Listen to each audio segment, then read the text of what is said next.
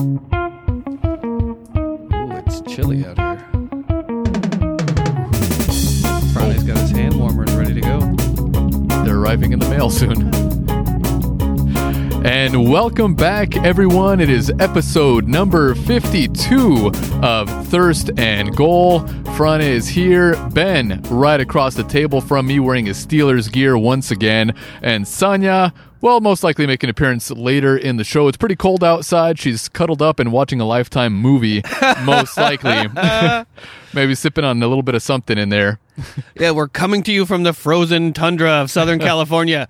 It is deep into the 40s out here where football should be played It's- and podcasts should re- be recorded in the outside. That is true, Ben. That is true. But it has been a very cold winter thus far.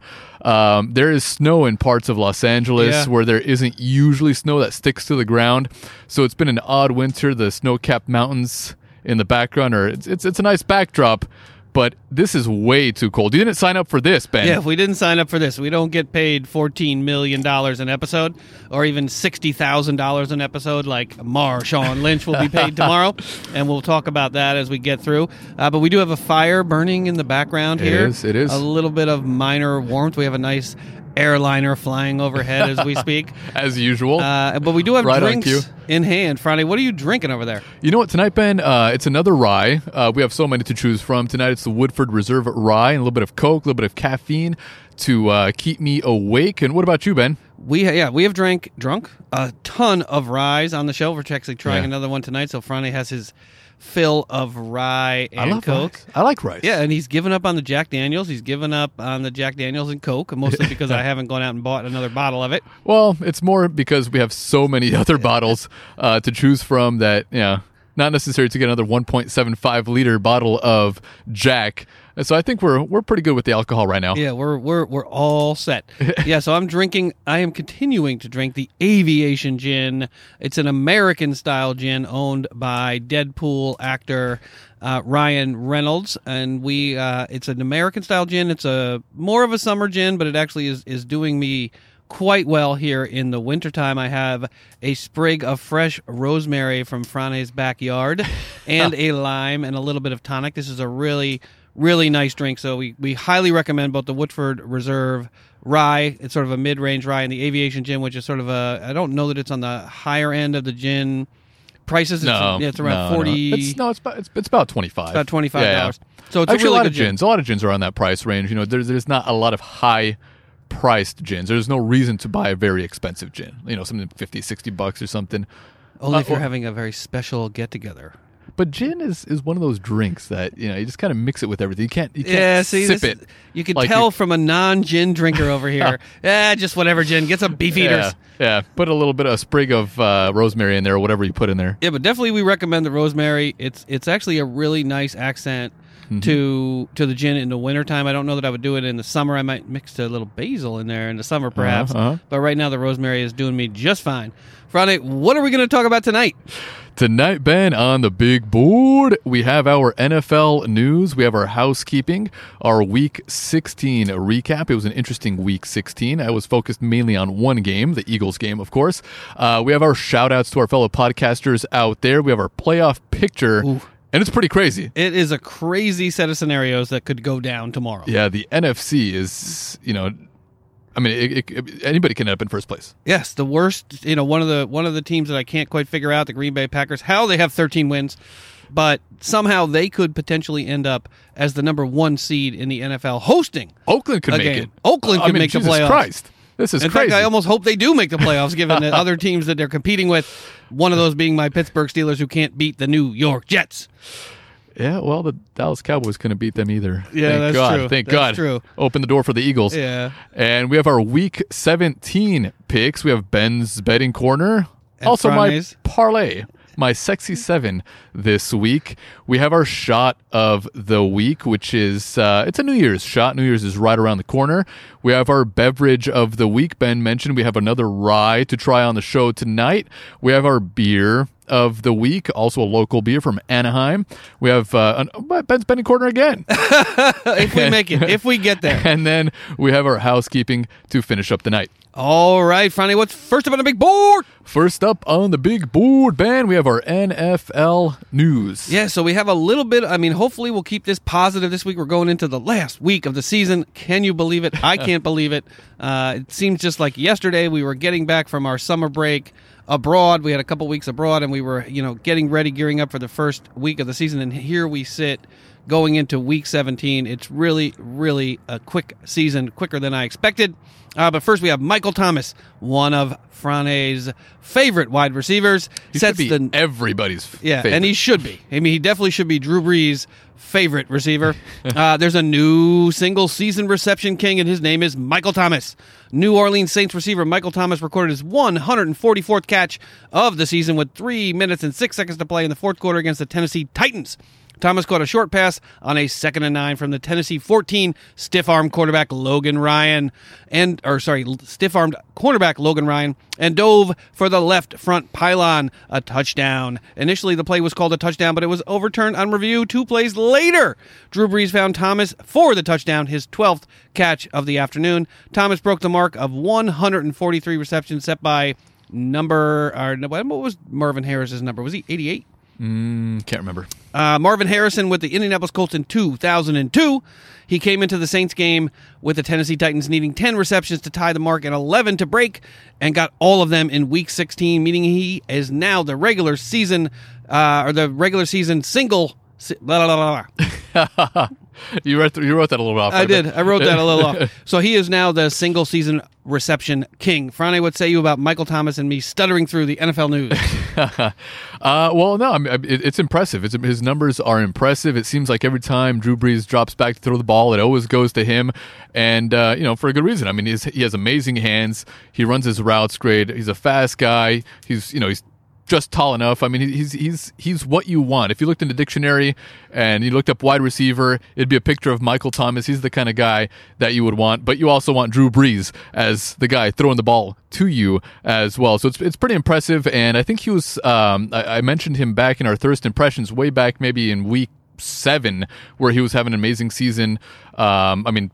You know, I, I think you also mentioned him earlier as well, maybe week one or two. Yeah. Um, you know how, how how great he was doing. So I mean, it's it's it's not shocking that he is uh, now the record holder, and Drew Brees also broke his record last week. This week, uh, Michael Thomas breaks his. So I mean, you know, the Saints are breaking all sorts of records this year. The Saints break records almost every single week coming down the stretch here. The one record they can't seem to get over the hump on is an actual Super Bowl victory, but hats off. They to have the record worst call in the NFC Championship game. That, That- was terrible. That is true. I'm going to keep on bringing that up, Yeah, I know you are. Hats off to Michael Thomas. Michael Thomas slot to the left. Brees looking his way, and there it is. A new NFL record. Reaching across for a touchdown. How about it? Yeah, I mean that is no joke. 144 receptions right there with a week to play. I mean, very, very impressive stuff by Mm-hmm. Michael Thomas.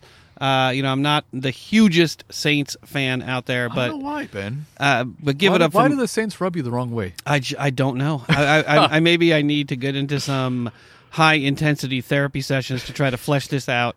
But yeah, I mean, I, I I really really appreciate everything that Michael Thomas has been able to do for that team. I mean, he Amazing. is as good as they come. His hands are strong. His routes are crisp. He, he always seems to have separation on his. I mean, on the defenders. I mean, I give Michael Thomas a lot of credit. But also, Hall of Fame QB doesn't hurt either. It, it yeah, but not a top 100 of all time. Yeah, he didn't make kinda- the list. I don't understand that. You know, he didn't have some make the guy list. from like 19, you know, 40 or whatever. Yeah, he missed the- out to leather helmet number one and leather helmet number two. Makes absolutely Uh, no sense. But yeah, but they did put some. They did put some folks up there. I think eh, Drew Brees probably should have got in over Roger Staubach, but Yeah. we'll have plenty of time to flesh that out over the over the offseason when we go through the ridiculous picks that they went through on the top 100 or the 100 of all time best NFL players.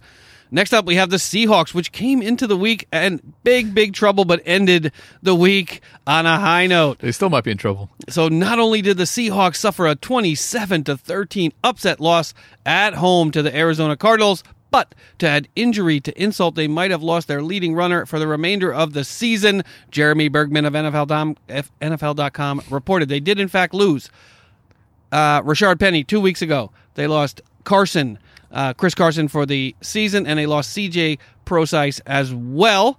Um, so, as Carroll said earlier in the week, we've got to get to scrambling. We got to get to work and figure out what we're doing next. In place of Carson and Procise, rookie running back Travis Homer, who looked terrible uh, against Arizona, taking 28 snaps, uh, 42 yards on 11 touches. Carroll noted that was a lot of game for Homer to have to play by himself. Uh, regarding Brown, Carroll said that the, uh, this is. Uh, Gerard Brown or uh, Duane Brown, who was out, uh, tackle who was out actually for the rest of the season as well. Carroll said that the veteran tackle does not need major surgery, uh, but Duane Brown cannot play with this with the discomfort, and he did in fact undergo surgery this past week. But we do have some really, really, really interesting news coming out of Seahawk land.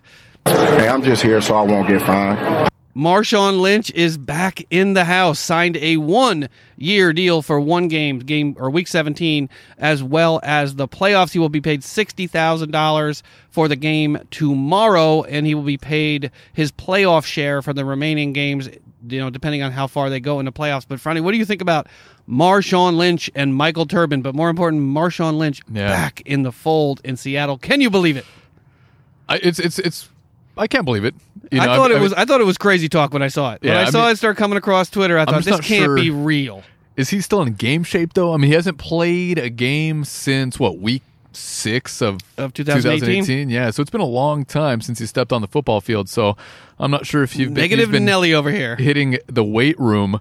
Um, but you know, it's, it's it's interesting news. I'm excited to see you know what he has left in the tank And they didn't even have to pay him that much. I mean, the sixty thousand dollars translates to about a million dollars over a Skittles season. too. I mean, he's probably. I think the Skittles uh, is a little bit more of a gimmick to get some advertising money, more so than it is a reality. I don't think he's sucking down as many Skittles as I did last night watching the Star Wars movie, which was two entire bags of Skittles. Uh, but I mean, I, I was really, really excited. Maybe the excitement. I think Franny is probably correct in his analysis. I think the excitement is more so based on nostalgia Yeah. and what's happened in the past and that amazing run he had against New Orleans the the year that they were seven and nine. It snuck into the playoffs, and just his run. Well, they were in, the his- playoffs. in that was that was the first round. That was the Yeah. yeah wild card. and uh, you know the Super Bowl uh, that they won against Denver, and then almost against the New England Patriots. Had they given the ball to Marshawn Lynch, they If only probably would have in fact won That will that haunt- game from the one yard line haunt Pete Carroll forever. forever, as it should. Yep. Uh, but Marshawn Lynch has a chance to to show Pete Carroll that he should get the ball from the one yard line starting tomorrow. I mean, it's just a really. I mean, it was really. What other team could potentially pull that off? I just don't see another team being able to pull that kind of thing off. Uh, you know, he knows the the offense. He's familiar with the facilities, familiar with the coaching staff, so he doesn't really need a lot of time to get up to speed. But I'm not sure that there are a lot of teams that have those kinds of relationships with their former player that they could pick somebody up. I mean, sixty grand is is not a lot of money to Marshawn Lynch to come and potentially put his health at risk Yeah. for one game. He's, he's made plenty of money in the league, though. I, I don't think he's worried too much about his bank account. Oh, definitely not. I, that's why I think it's a small amount of money. I Yeah, think he yeah, probably could have got more money for that one game, but uh, he'll probably get about eight carries or ten carries in the game. Yeah, I'm- Michael Turbin probably the same. Yeah, I'm interested to see how he looks And when he comes out on the field. Yeah, I mean they've got Travis Homer, they've got uh, a, dra- a guy that an undrafted, an undrafted player Xavier something something I can't remember his name, but he's out of like some small school in Texas. I want to say so they really were down to the bottom of the barrel Mhm. in Seattle, but just Marshawn Lynch tomorrow coming He's onto that field return. Is going to be intense, and if he can rush for a touchdown tomorrow Uh. or break off even one big run tomorrow, Just imagine if they're at the one yard line. You know, Russell Wilson throws a deep bomb to Lockett, and Lockett goes down at the one yard line, and they pass it again. Oh I- I no, think- they can't. They can't. I think they can't. The play thi- of the decade. That was the play of the decade. They can't do it again.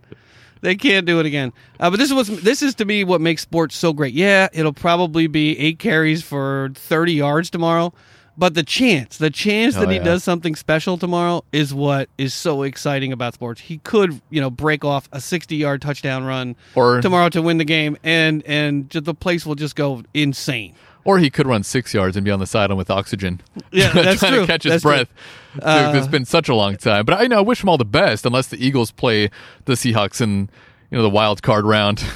Oh, that'll. okay, I won't be in the house. I'll be somewhere else. I'll be somewhere else. I'll be mowing the lawn or. Sonya's team versus my team. else. Oh man. I yeah, I got to be. Uh, I, I will have uh, Work that day. Split loyalties that in that game. Uh, but next up, a little bit of a segue over to Marshawn Lynch, former team, something the Raiders should have done a long time ago and was easily predictable given the signing of Jon Gruden. The Raiders may be cutting ties with oft maligned and rightfully so Derek Carr. The Raiders could be moving on for starting quarterback Derek Carr this offseason with several team sources sensing a growing frustration with the veteran by all of the coaching staff and concerns about how much potential for growth remains. Jason La Canfora of CBS Sports reported Carr, who turns 29 in March, is completing his second season with quarterback guru Jon Gruden. Well, self-appointed Yeah, quarterback exactly. guru Jon Gruden uh, as head coach. And while there are other mitigating factors like Antonio Brown's bizarre defection, which also happened to the Steelers, um, some injuries as well. Several sources close to Gruden expect him to dissect the 2020 quarterback class and explore options to perhaps upgrade at the most critical position in the game. And unfortunately, they've still got a you know a bunch of draft picks hmm. stockpiled for next year. Gruden, who spent abundant time with the top quarterbacks in college every year for his draft breakdown while at ESPN, he's become a champion of the uber athletic passers that have punctuated the NCAA game, and he stands uniquely poised to grab one should the Raiders become sufficiently enticed. Franny, what do you think about moving on from Derek Carr finally I don't know. after if- his one good season? yeah, I mean, definitely they should go out and draft a quarterback. You know, since they have so many draft picks, you know, draft a couple of quarterbacks, whatever. You know, but uh, I don't know if it's time to move on from Carr just yet because we've seen. Yeah, man, you are the most patient person. I know, Until it, unless it's the Eagles. the Eagles, yes, Yeah, yes. I was talking shit Eagles. about Carson Wentz earlier this this season, um, but uh, no, I, I would if if he's such a guru, you know, I don't think he's I don't think he he's is either. But if he thinks he is, if he believes that, then he can kind of groom Carr.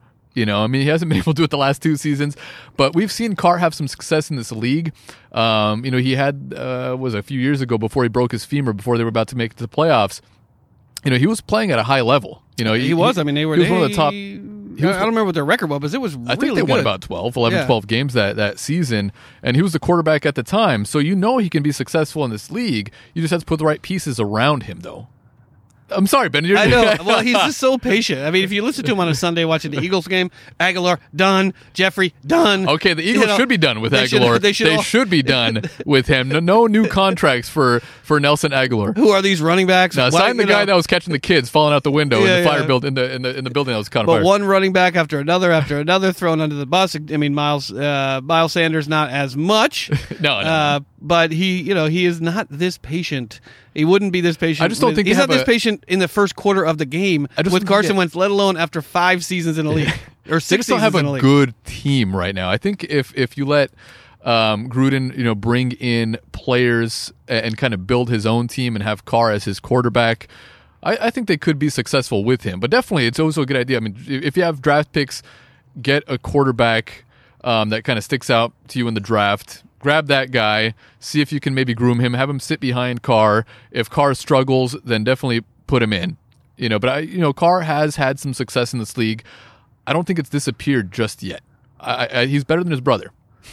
Uh, actually, I Yeah. think his brother was better. He just had a His he brother just is had a pretty good on NFL terrible- Network. He's- he's good a on NFL Terrible Network. team. I mean, he Yeah. had a terrible team. I don't in think this team is much better. They're not. They're not a great team. I mean, not, it's you know, had Josh Jacobs all year. He's got uh, what's his name? I mean, Jo- Uh, Josh uh, Jacobs, he's got a yeah. great tight end. He's got at least one decent receiver whose name is escaping me right now. Uh, decent offensive line, not a terrible offensive line. You know, I think that they could have been more successful this year than they have been. And after, if he's 29, he's been in the season for, he's been in the league for seven years at least. He's been there for a while. And I mean, I some- think after seven years, you flashes, should- yeah. You know, this is the same thing in Major League Baseball. We're bringing up this 29 year old pitcher, and we hope he's going to do well. If they no, he's not going to do well. He's If they- 29. if they draft a quarterback, though, I'm not sure what his contract is either. But if they do draft a, a quarterback, do you think they should sit Carr right away, the first game of the season, or do you think they should give Carr a chance to see what he can do, and then bring in the new guy if necessary? Oh, I would sit him right away. I mean, and I think that's the trend. In the, we only have five years before you have to pay these guys. Four years before you have to negotiate probably a big contract. But he's, he's already signed his contract though. They, they did sign him to a new contract. I'm just not sure when it expires though. If, Oh, if, the- if this if if the current contract that he's on expires, then yes, cut ties. But if he has one more season left and you're already paying the guy, you might as well give him another chance. Oh, I agree. I agree. I mean, for the, if someone they draft, I mean, someone Yeah, they. yeah. I mean, that's that's one thing I do agree with in the, in the the more newer NFL with the new CBA, where you you know you have the four years if you if you're drafted in the first round and a fifth year option.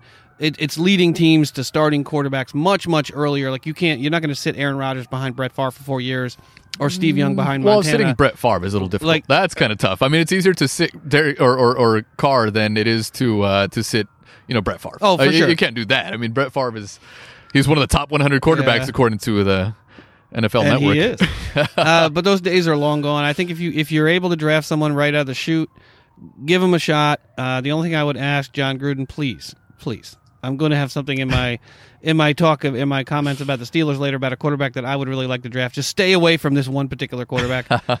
but this is Jon Gruden's mo. I mean, he you know he likes to date quarterbacks. He doesn't like to marry them. He he's going to go. He's probably going to run through three or four different quarterbacks in Oakland before this ten year contract is up. This is just who he is. And I mean, I don't think Derek Carr is particularly good quarterback. I don't think, as you, No, I don't think he's he's not spectacular. He's not going to be you know a, a maybe even a top ten. But if he's within the top fifteen and you have a very good defense and you have a good running game, you could definitely have some success. Alrighty then. I'm just saying. Funny is that I w- you should be the PR, but you should be the PR man for uh, Josh Allen, Derek Carr, Kyle uh, Allen. Kyle Allen, Case Keenum. yeah, all these sort of average Cousins. Kirk Cousins, all these sort of below average performers in clutch situations, and just sort of start. Uh, are you average? do you like to? Do you want people to think that you're above average? Do you want your coach and your team to sign you? Come see Franes. Call 1 800 call 1-800. 235, whatever. Uh, but next up, we have a feel good story. We're trying to get a feel good story here, uh, going down the stretch here. you should have a lead in for your feel good stories. Yeah. like a nice like, little like uh, song for that, like doo doo doo. like the more you know, like NBC, like With the little star like shooting little across. star shooting across. Uh, but NFL offensive tackle Gary Gilliam of the Seattle Seahawks and formerly of, or uh, sorry, of San Francisco and formerly of the Seattle Seahawks is heading up a community revitalization project in Harrisburg, Pennsylvania. Gilliam is a former Harrisburg native who graduated from Milton Hershey School, and he's the founder of the Bridge Project. Gilliam will release new details of the project this week or this coming week.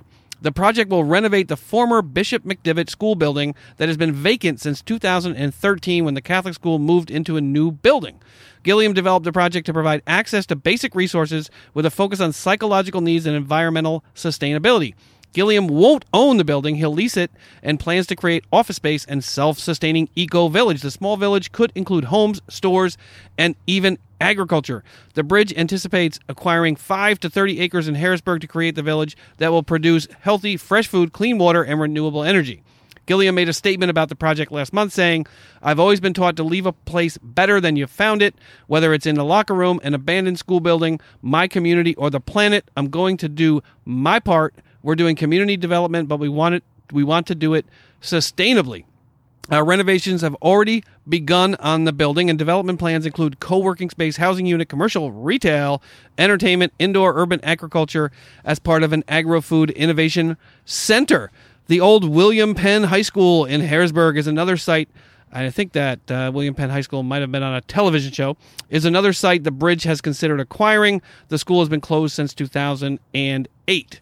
Uh, Harrisburg was hard hit uh, you know, as the Industrial Revolution came to a close in the in the United States, as, as much of rural Pennsylvania has been, uh, there's still the Hershey chocolate plant, I think, is in Harrisburg, uh, but it's a pretty depressed region. So this is a really great thing that uh, Gilliam is doing for his hometown. Franny, any thoughts about this gentleman and doing good works in his community? Another feel good story from you, Ben. Makes me feel good. Well, and I like to do this to point out the stark contrast to some of the players out there. Feel good stories. Yes, you got Odell Beckham whining and wearing watches, wearing the cleats that he's not supposed to wear, putting on cleats before the game to show them off, and then putting on different cleats after the game. You have Antonio Brown doing what Antonio Brown does, screaming at police and and you know screaming about the race of the women that he's going to date, and then he shows up at Saints camp this week to try out for the Saints. And what does he do? Does he show up modestly, alone, just ready to work and ready to show Sean Payton and the and the Saints coaching staff what he can do? No, he shows up with a camera crew, his entire entourage, and a whole bunch of doofuses putzing around the, the Saints facility that led the Saints to say we're probably not going to sign Brown now or ever. So you have people renovating. Uh, and as someone who grew up in a town whose school had a lot of vacant, his one of the bigger schools had vacant buildings that were later renovated to, to community use, it really is a boon for the community. But to see Antonio Brown doing the garbage that he does, and Beckham and the rest of these players, and see this outside tackle who made a fraction of what Brown made during his short career, uh, I just think it's a really, really, you know, it just shows the contrast beside, beside you know, between douchebags like Antonio Brown and people who are actually out there doing good works. Mm-hmm. Do I have to do a shot for that? You think? Uh, actually, you know what? Since it's Antonio Brown, no. Okay, Yeah, I I get a know. free pass on Antonio Brown. Although, if you want a shot, you kind of deserve one. I mean, i- i- if we're going to follow the rules of our drinking game, Uh, Tell the folks about our drinking game. We're only So- about 25 minutes in. Yeah. So if if Ben says anything negative about Antonio Brown, which he has said multiple times, and Antonio Brown has gotten a lot worse since Ben first started uh, making comments about him, or if he says anything negative about Le'Veon Bell, which that's that's been a lot. It's a long time ago. You know, Le'Veon Bell, he you know played with the Steelers for. For quite a few years there, Yeah. but he wasn't a dick though when he left. He was- not as big and- of a dick and- as and you Antonio. Brown. Yeah, he's And you he's, could tell this past he's week. a much more level-headed guy than Antonio Brown. He kind of went on with you know he kind of went on his way and, and went to the Jets and, and he's struggling over there, which I'm sure Ben is very excited about. So if Ben says anything back, negative Le'Veon, about those. I know, right? If, if Ben says anything negative about those guys or anybody in his division, so whether it's the Bengals or the Browns or the Ravens, and I'm I'm really surprised that you have not said anything negative about the Ravens. we're playing them this week, so I might. if the Cowboys were as good as the Ravens, I'd be talking shit about the Cowboys nonstop on here. I'm surprised you have not said too many negative things about them and made negative comments. I'm shocked, Ben. I'm, I'm really should- shocked. well, I mean, luckily Jerry Jones owns the Cowboys. So ever since he ran Jimmy Johnson out of town, low the 25 or 28 years ago, they have basically sucked ever since with a few Pretty much. with a few, you know, high points I along the way. Jerry with some playoff. So they will they will never be as good as the Baltimore Ravens as long as that person owns the team. Uh, so you're lucky in that regard, but because it's 40 some degrees out here, I Uh-huh. am going to take a shot. And if Sonya also says anything negative about that, anybody, any team in the NFC West, obviously not the Seahawks. And if I say anything negative about anybody in my division, the NFC East, the NFC least, uh, then I take a shot. you just So got to I get might, in it to win it. Might take one later, but I'll pour one for Ben. But Ben, what's the next story on the docket? The next story isn't something else that's near and dear to Steeler fans' hearts. Unfortunately, another story out of Pittsburgh, Pennsylvania, or out of Pennsylvania. The Pittsburgh Steelers quarterback Ben Roethlisberger has he played the final snap of his career. Uh, while we certainly have no reason to believe that's the case, one NFL insider is reportedly hearing that Roethlisberger might not ever make it back from the season-ending elbow injury he suffered this season. Uh, this is from Chris Mortensen of ESPN. I've talked to people who have spoken with him, and he has some doubt whether he's going to play football again. According to Mortensen's latest report, the Steelers could sign a veteran free agent quarterback such as Philip Rivers, Eli Manning, or Teddy Bridgewater. I'll take Teddy Bridgewater during the offseason if Roethlisberger is unable to return. This is really the first time we've heard anyone in the media with a lot of credibility say that Roethlisberger might not make it back from his elbow injury. In fact, Mortensen's Monday report comes less or came less than a week after Ron Cook of the Pittsburgh Post Gazette reported that the quarterback had told him that his rehab is on track. Uh, Roethlisberger put out his normal Twitter post with his family all dressed in the same onesies, I believe. Uh, this week because he did So not corny. he did not like this report, and what he said was contrary to recent reports out there about my football future and my uncertainty about playing again, I am working hard and more determined than ever to come back stronger and better than ever next year. Uh, I tend not to believe anything that Ben Roethlisberger says, and I don't. I mean, if this came from Ian Rapoport, I would have thrown it in the trash and not reported on it. Uh, but because because it came from Chris Mortensen or it had come from Jay Glazer or someone that has a track record of actually getting things right, it makes me a little bit nervous that the Steelers quarterback might not be coming back next year, and that really, uh, with a running back made out of glass and two, one quarterback in Mason Rudolph who probably doesn't have top tier potential, and Duck Hodges who may not have any potential.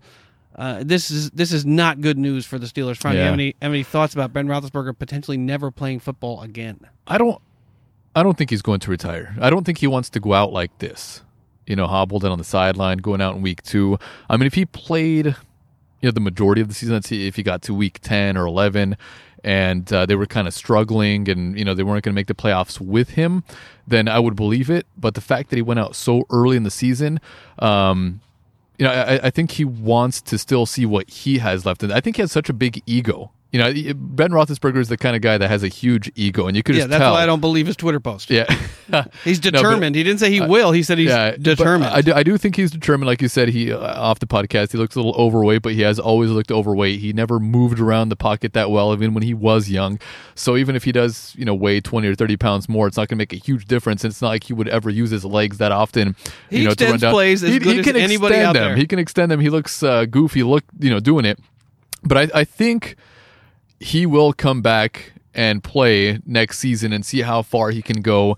Um, his ego is just too big to let that keep him off the field. You know, just just that one injury in week two is not going to do it. And I think he really wants to come back and prove to people that he still has, you know, what he had a couple years ago, throwing five thousand yard, you know, two seasons in a row. Yeah, I agree, and, and I mean, I, my fear is that he won't come back. I mean, my fear is that he won't come back, and he'll leave a trail of garbage and trash in his wake because he's going to leave Randy Fichtner as our as our offensive coordinator because they won't fire him so long as they believe that Roethlisberger is coming back, and he is not ready for prime time as an offensive coordinator. I mean, you see what happened in the in the last game. I mean, in the last two games, throwing the ball forty times each with your backup quarterbacks in there. He has no game plan. He doesn't have it really creative looks.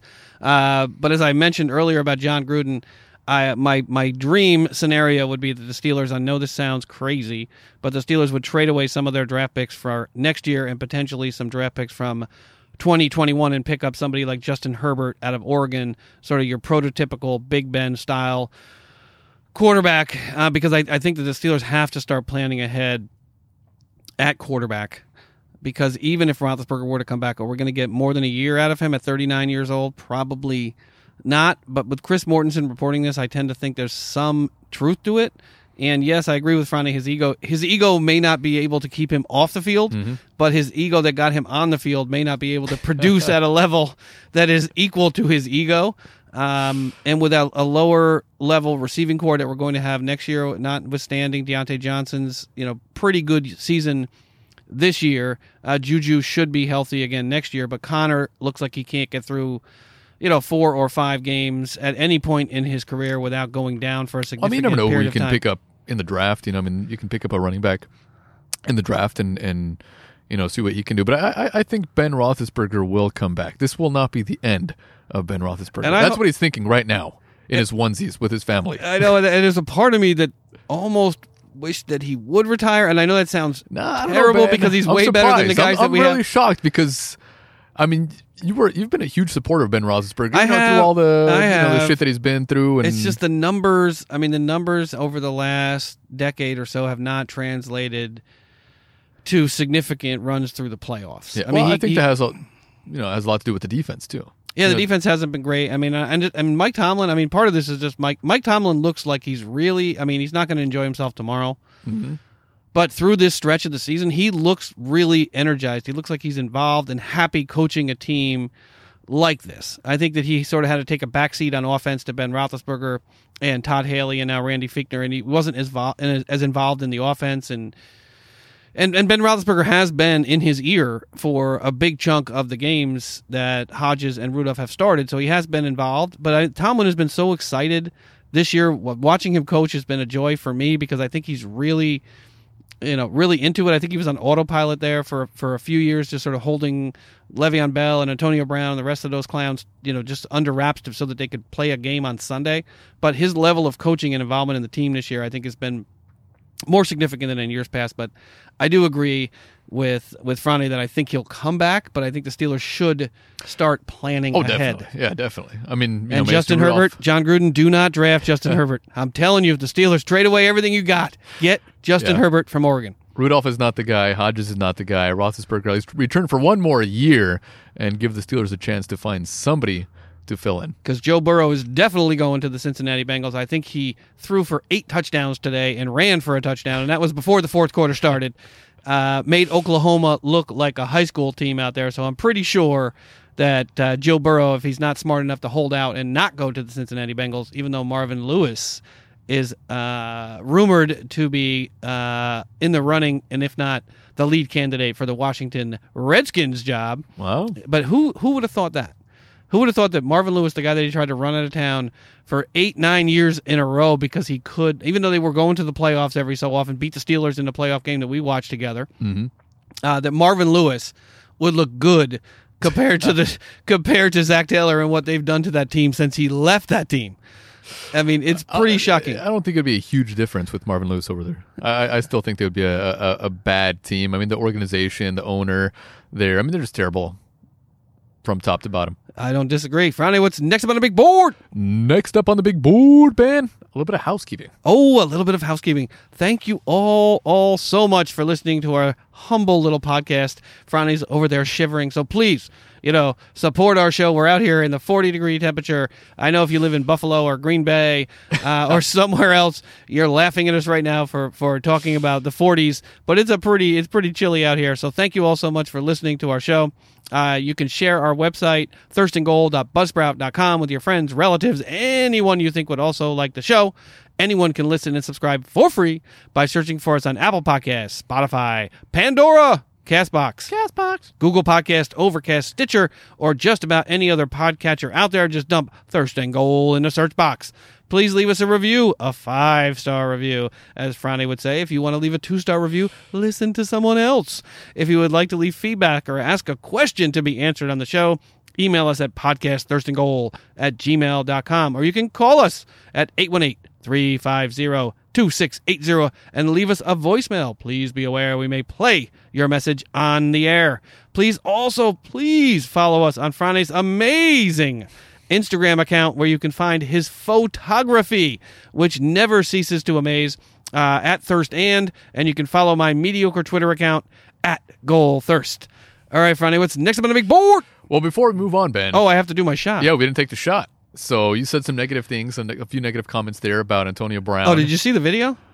Uh, of the cops. Oh, keep, yeah, yeah, you the sent that cops, to me. You sent that I me. love the fact that the cops keep, you know, they, they don't even care anymore. They just show up to the door. They're like, "Do you have to close? Do you have to Uh, close for the?" I think guess he was giving close to like It's uh, Antonio the or something, or he was giving close to his his ex's, you know, for his kid or something.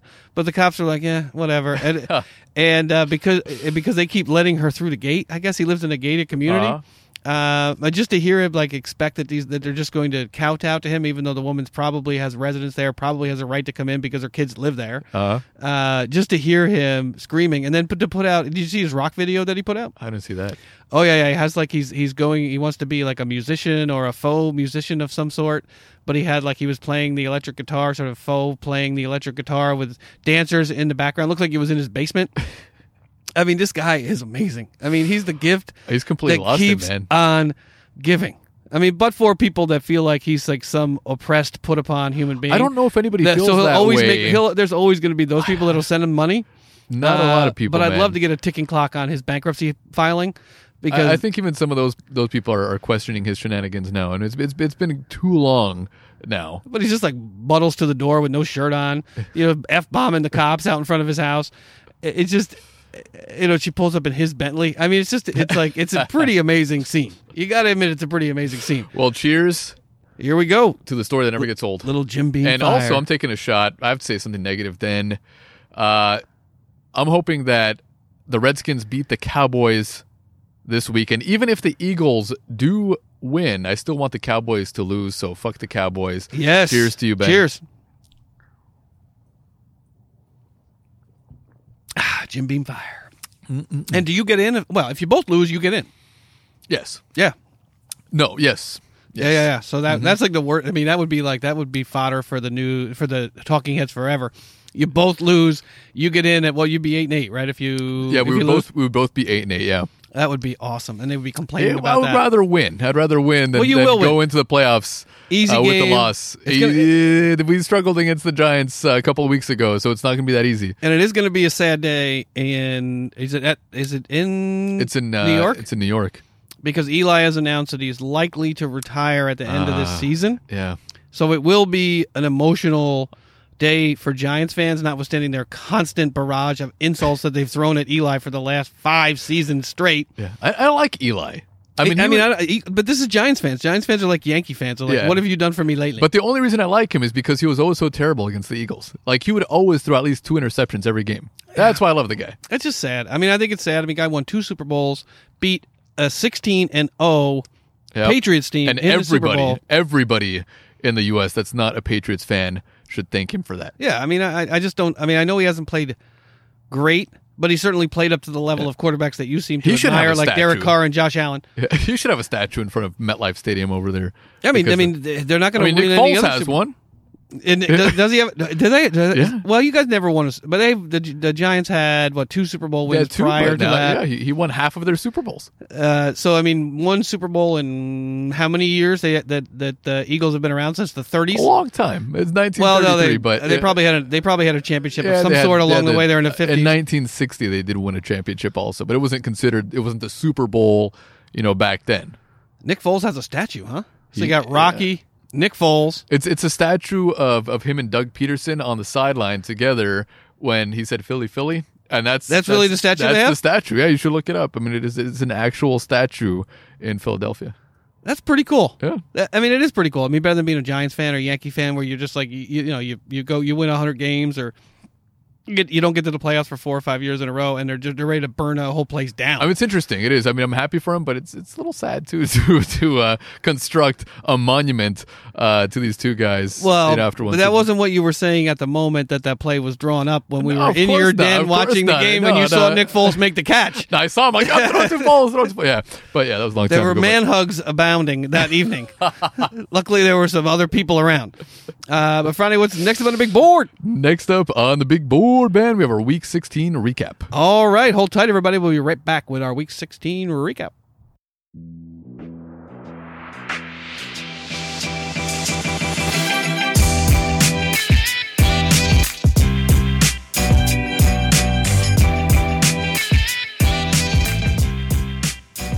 All right, and we are back with our Week 16 recap.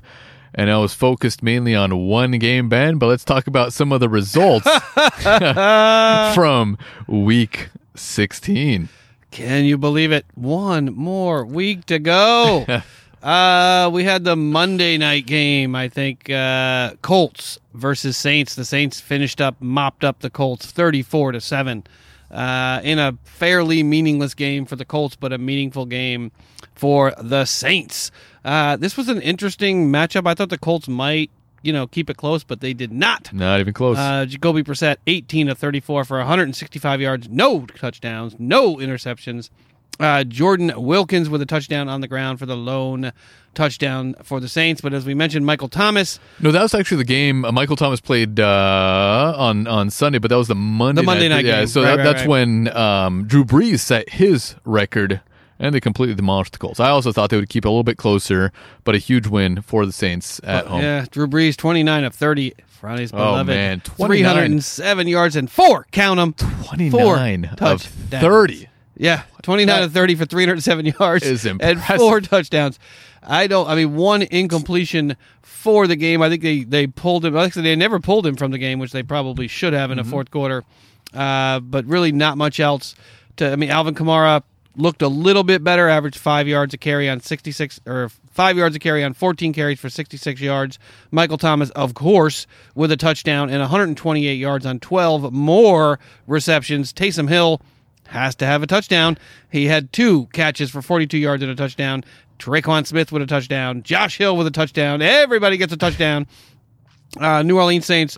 We'll talk about them a little bit more when we get to the the playoff picture, but they could event they could technically changed their seeding as well. For anything to add about that meaningless game for the Colts? Nope, not, not much. All right, next up, Texas at or the Texans at the Buccaneers. The Buccaneers almost get the win, but lose to the Texans twenty three to twenty.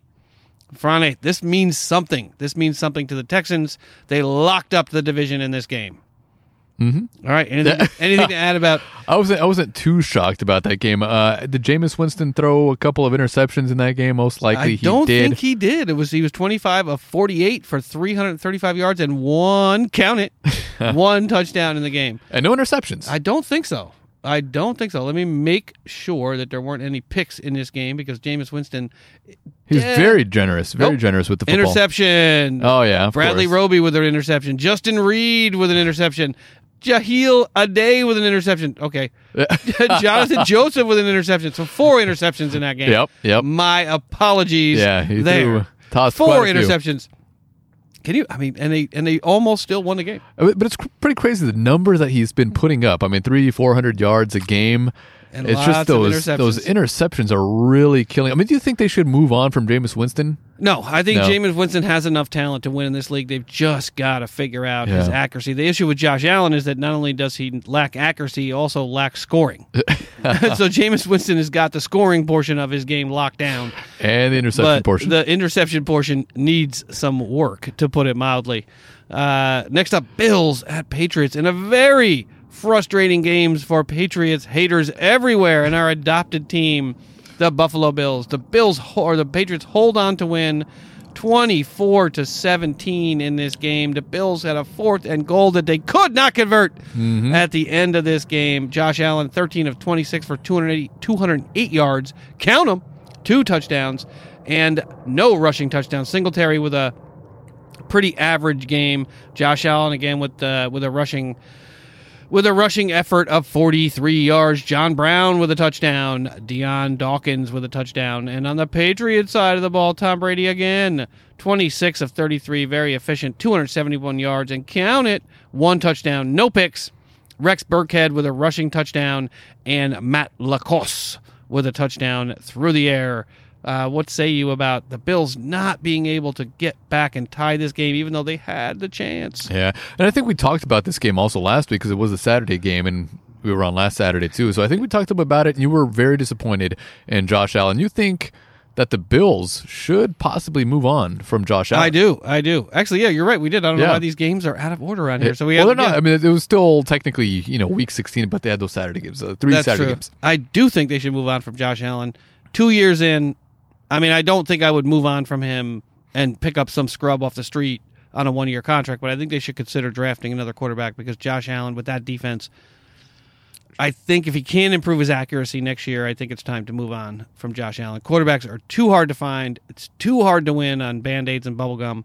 Uh, so the next up would be the Rams at 49ers, which Also- we also talked Yeah, about. that's the game that was on as when I came over. Yeah. So And, uh, apologies, the fans. 49ers won on a field goal. It was a closely contested game. Um, you know, Goff actually had a pretty good game. Yeah. Um, Gurley, I believe, had also, also a pretty good game. Uh, but the 49ers uh, pulled through and, and they put themselves in a good division or, or a good position to win the division.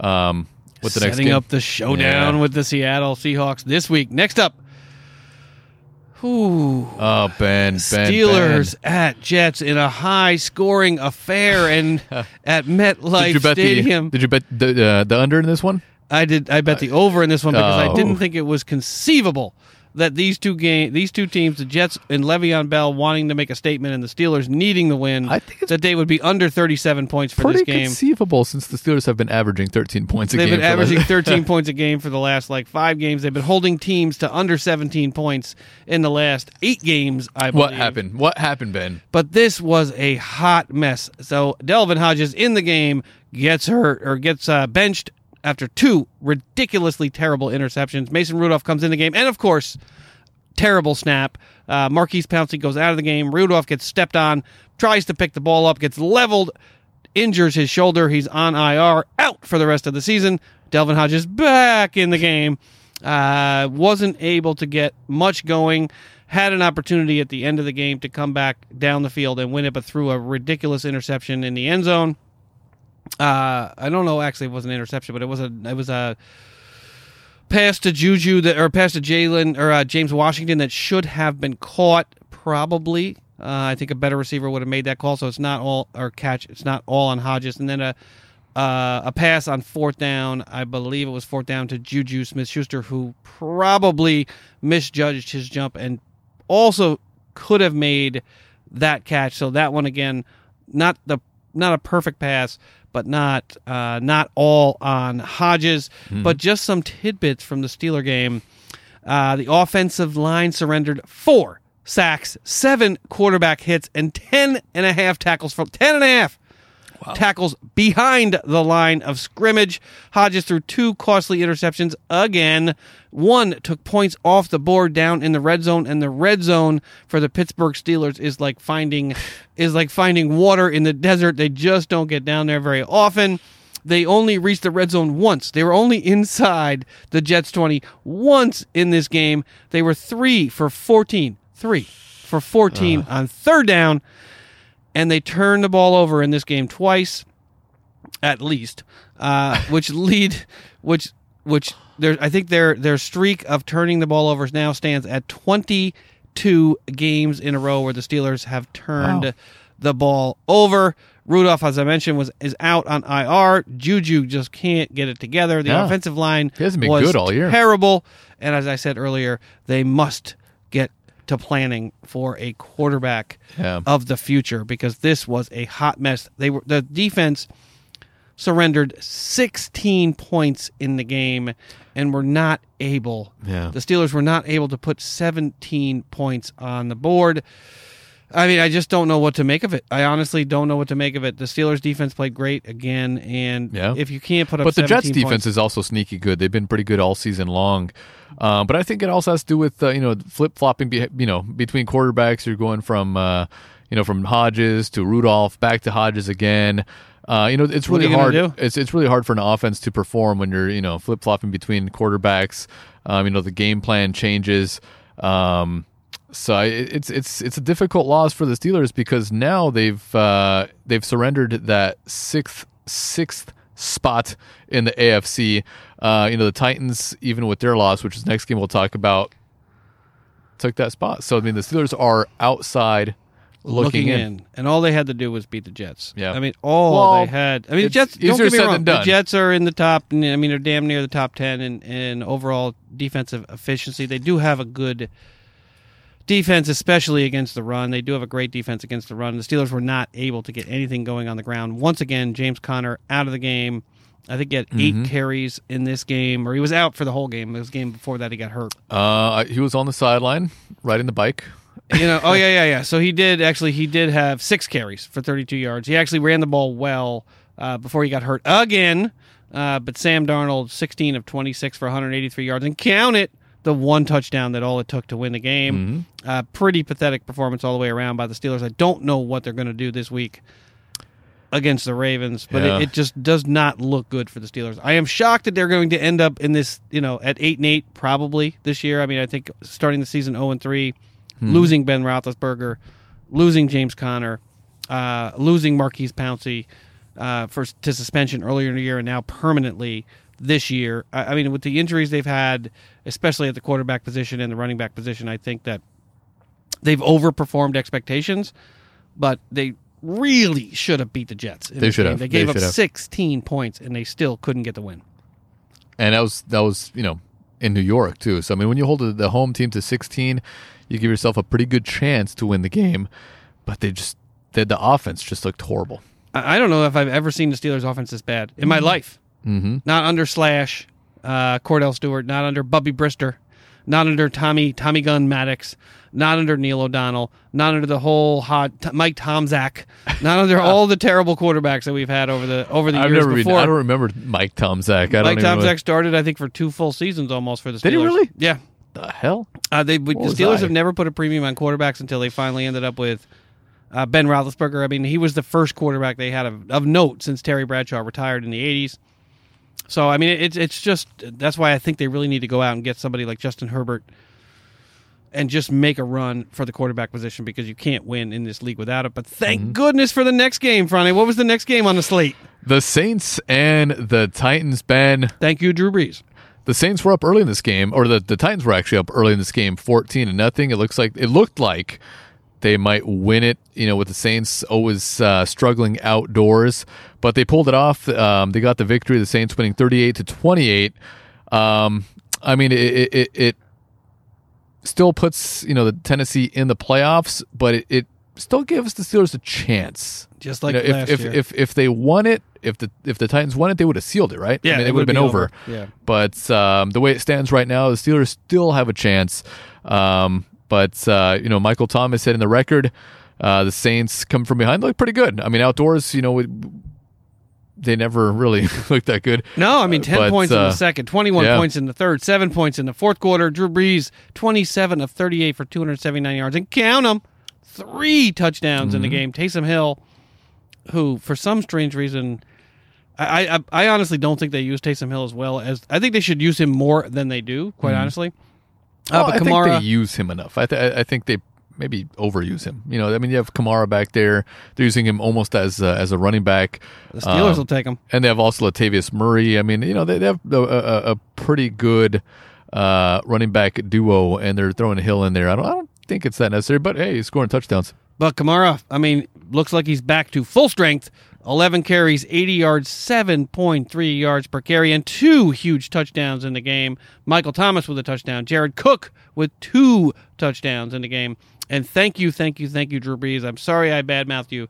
You gave this, hmm. you allowed the Steelers some hope going into this week's game. Had you lost to the Titans in this one, the, the Steelers season would be over. So thank you for that. Franny, what's next up? Next up, Ben, we have the Panthers and the Colts. The Colts winning easily at home, thirty-eight to six, and Will Grier did not look good at all. No, this yeah, the Colts win a meaningless game at the Panthers, but more importantly, Will Grier, who I protect, who I predicted would be starting by the end of the season. I didn't predict that he would be this bad, uh, but he was 27 of 44 for 224 yards, and do not count them zero touchdowns, but do count them three interceptions in the game. Um, Michael Palardy, who must be a kicker or a punter, threw one pass for 12 yards in the game. I have no idea who that is. Uh, but McCaffrey uh, had a pretty pedestrian game, uh, 54 yards uh, rushing, but 119 yards through the air. not too By his- pedestrian. by his- Not too pedestrian. On the ground, on the ground. by his by his Standards. uh, standards. Uh, Jacoby Brissett, you know, 14 to 27 for 119 yards, zero touchdowns, zero interceptions. But Marlon Mack with a touchdown, Jordan Wilkins with a touchdown, Jacoby Brissett with a touchdown on the ground. But Friday, I did have a question for you after this meaningless game. Uh, So, according to the coaching staff down in Carolina, Christian McCaffrey has the uh, has the ability to since I can't remember who the last player to do this was. I, I knew it about an hour ago. Uh, 1,000 yards rushing, uh huh. 1,000 yards receiving. First player to do this in, I think, since Marshall Faulk for the Rams. Uh, they tried to get the ball to Christian McCaffrey in this game on purpose, and they've said, the coaching staff has said they are going to make every effort in the upcoming game to get Christian McCaffrey the ball and get him those statistics. Are those real statistics if you don't care what the outcome of the game is and all you're trying to do is feed a particular player the ball? People Yeah. still hold Michael Strahan's sack record against him because they believe that Brett Favre let him take him down to get that record. I don't think a sack record? quarterback would actually let him, you know, take. the- There's still controversy about it that Uh, Brett Favre and Strahan got along so well I don't- that I- Favre I- just took a dive and let Strahan get the sack so that he could get the record. Is I it a record if someone? I mean, it's a record. You still have to run the ball. I mean, you can't get injured in the game. I mean, you're still running against another professional team. that's true. you know, so I knew you you, would disagree with me on this, but uh, I mean, I, I, if they were in the playoff run, right? Yeah. If they if they were in a win and in situation tomorrow, I don't think anyone's going to care how many yards McCaffrey gets. They're only going to care whether or not he scores points for them or whether or not he puts them in a position to score points. But in a meaningless game, to go out there and purposely try to drill the ball to somebody so that they can get a thousand yards passing, I think is it it it dilutes the accomplishment a little bit. Uh, I mean, a little bit. I mean, if you look at, you know, Drew Brees, they kind of forced him out there too to uh, to get the touchdown record. Um, Michael Thomas, I'm not sure how much they forced the ball to him. I'm not sure if he was open on those routes when he actually received it. Um, but He caught the I- ball. He, he did catch the ball, um, but for McCaffrey, he, he still has to go out there. He has to play. I mean, you know, the other team, oh, they're playing the Saints tomorrow, and the Saints have reason to play because they could potentially be first, uh, you know, in the NFC. Um, so if he's running against them and he, and he you know, uh, gets that record, then yeah, I, of course, kudos to him. He he he earned it. All right, fair enough. I mean, I think so. fair enough. You know, it's not like he's out there playing the Bengals or the Dolphins who have absolutely no reason to be playing Yeah. tomorrow. He's actually playing a team tomorrow that needs to win. yeah, that's true. That's true. Uh, that brings you to the next game. What's the next game, Friday? It was actually probably the most exciting game of the weekend. Sadly, that's true. Two teams that are out of the playoffs. They've been out of the playoffs since week one, basically. The Dolphins winning 38 35, but the Bengals solidifying the first pick in the draft. They came from behind, almost won it, but did not. Yeah, I mean, this was it was actually an exciting game to watch there at the end, but you know, meaningless game between the Bengals and the Dolphins, as Friday mentioned. Uh, you know, they, they were fun to watch. They had some. They actually, the Bengals and the Dolphins both had some fun games to watch this year. Yeah. as badly as they played. Well, the Dolphins, I give them credit. They're just a bad football team altogether. I mean, they have no talent whatsoever, but they went out every week and they tried their best, and they beat the Eagles. Yeah, that's true. that's true. That's true. All right, Friday, what's next up? Motherfuckers.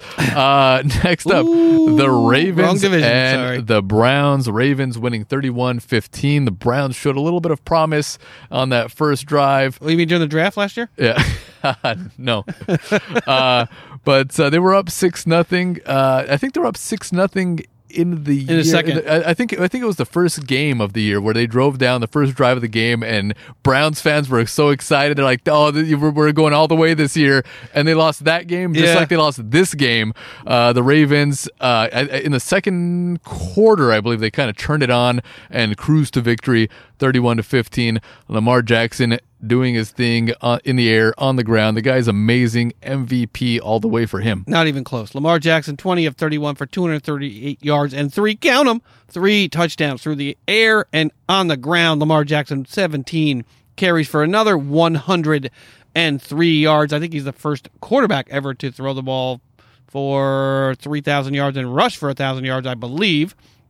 Uh, Justice Hill with a touchdown on the ground. Mark Andrews with two touchdowns through the air. Mark Ingram with a touchdown through the air. But the beloved Baker Mayfield, twenty of thirty. no one's no who? one's beloved. Cleveland's beloved, I guess. Twenty of thirty-three for 192 yards and count them. Two touchdowns and subtract one interception in the game. But Jarvis Landry, who was whining four weeks ago, 74 yards on seven carries. Odell Beckham Jr., who was whining this week, four catches for 44 yards. And also on the news wire that came out a few days or today or a couple days ago, uh, David Njoku says he does not want to play for the Cleveland Browns next year. Don't blame the guy. So everyone's arguing with Freddie Kitchens. Everyone's arguing amongst themselves. Everyone's arguing with the media. It is a crap show down in Cleveland, and it warms the cockles of my heart. Uh, I'm sure it warms your cockle, Ben. It does. All right, what's ne- oh? This next game is exciting. Oh yeah, the Jaguars and the Falcons. I paid absolutely no attention to this game. The Falcons winning twenty four to twelve. Meaningless game. The only news that came out of this game was that the Falcons are finishing up the season pretty strong. Give them credit for that. Uh, Jaguars initially earlier this week, the news was that the Jaguars were going to fire Doug Marrone at the end of the season, but the Jaguars this or today said stop, stop, stop, hold up, pump the brakes. We may not fire we may not fire Doug Marrone at the end of the season, so please stop reporting that. Uh, but I don't know that it much matters. The Jaguars are ill prepared to go into next season and ill prepared to win a bunch of games next season. They got, if- they got Minshew under center. they got. Minshew. The porn stash is in effect. Uh, next game, a high scoring affair. Can you believe this one? between the Giants and the Redskins? The I Took mean, him to overtime. yeah. I mean, Daniel Jones looked good in this 41 game. points going into the Eagle game. it worries me. It should worry you. Yes, it does. And absolutely, Daniel Jones, 28 of 42 for 352 yards and count them. Yikes. Five touchdowns passes in this game. That should scare you. They should start Eli if it's his last game Eh, because it's a they meaningless should. game. They should They should. won't, but they should if it's going going. and the Redskins have a pretty good defense. Yeah, Saquon Barkley, 189 yards on the ground on 22 carries, averaging eight and a half yards a carry, one big touchdown. Saquon or Saquon Barkley also caught a touchdown. Sterling Shepard caught a touchdown. Cody Latimer caught, caught a touchdown. Kaden Smith caught two touchdowns. Uh, but this they took this game to overtime. Uh, Case Keenum was forced into the game late. He was 16 of 22 for 158 yards and one touchdown. Haskins with two touchdowns on 15 attempts and 133 yards. But Friday, are you nervous? Yes. Yes, I am. This was a nice game by Jones. It was. It was a really good game. And by Barkley. Good return, uh, you know, uh, from the sideline, you know, from being injured. Eli threw up one stinker and won a game. But, um, no, the Giants look good. They look good, and I am a little worried. This is the worst possible time for the Giants to be playing well. yeah. But do hopefully, you? But do hopefully you, they don't follow it up tomorrow with another good game. I, personally, if it were me, and I'm uh, Shurmur, I would start Eli. Oh, if Eli is ah. told, uh, but if Eli told you he's going to retire, you, you suck. Yeah, You're not going to. The, the only the worst thing that can come out of a loss is that you have a better seating in the in the draft next year. I mean, that's true. So That's true. uh, wh- wh- why wouldn't you give Eli? You know, you're gonna like Kobe out there with one leg. You're gonna sit him on a bench because you got a new shooting guard who's a little bit better. Uh, Uh, you know, in in game 82 when you're when you're when you're 30 and 51, are you really going to throw Kobe out there or not throw Kobe out there in his last game? you you're might gonna sit him on a bench? but you know, I, I don't know. I mean, that is true. That that's yeah. I, I would if I If as, I'm an, as an Eagles fan. I'm a hoping if you don't. I'm I'm hoping Eli goes out there and plays, but he's not. I think they kind of want him to go out as a winner. There's no guarantee that he will win, that he will beat the Eagles. And right now, you know, hi- his his um, his record is basically 500. They don't want him to go out with an extra loss on his record. So he's so I mean a, a number of games he's played, so it just Yeah. pushes it a hair below Hey, 500. You know, it's, it's- I don't know. I mean, I give Eli a chance to win this game if I'm Pat Shurmur because it's so. his last game of his career, allegedly. Um, and the, and the Mannings tend to do what they say they're going to do. They don't, you know, they're not waffling back and forth about what what their career, you know, plans are. Typically, they are pretty honest about it. So I I think that it gives you guys the best chance if Eli starts. So Pat Shurmur, please, I would hope so. Start Eli. I hope so. All right, next up. Next up, Ben, we have the Lions and the Broncos. Another meaningless game. Uh, the Broncos winning 27 17. I paid absolutely no attention to this game. I have no idea what happened other than the final score. Yeah, the only bright spot of this game was for the Broncos. I mean, they got another chance at uh, you know a full game of Drew Lock, although uh, I don't know how impressed they were. It was 25 of 33 for 192 yards and one count it one touchdown in the game. Uh, you know, not much really to say about this. I mean, you, we know Matt Patricia is coming back next year. Do you agree Uh, with that, Ben? Would you bring him back? I would, I would, because Yeah. the team. I agree with you. so I, I actually would too, especially this year with you know he's had a lot of bad luck.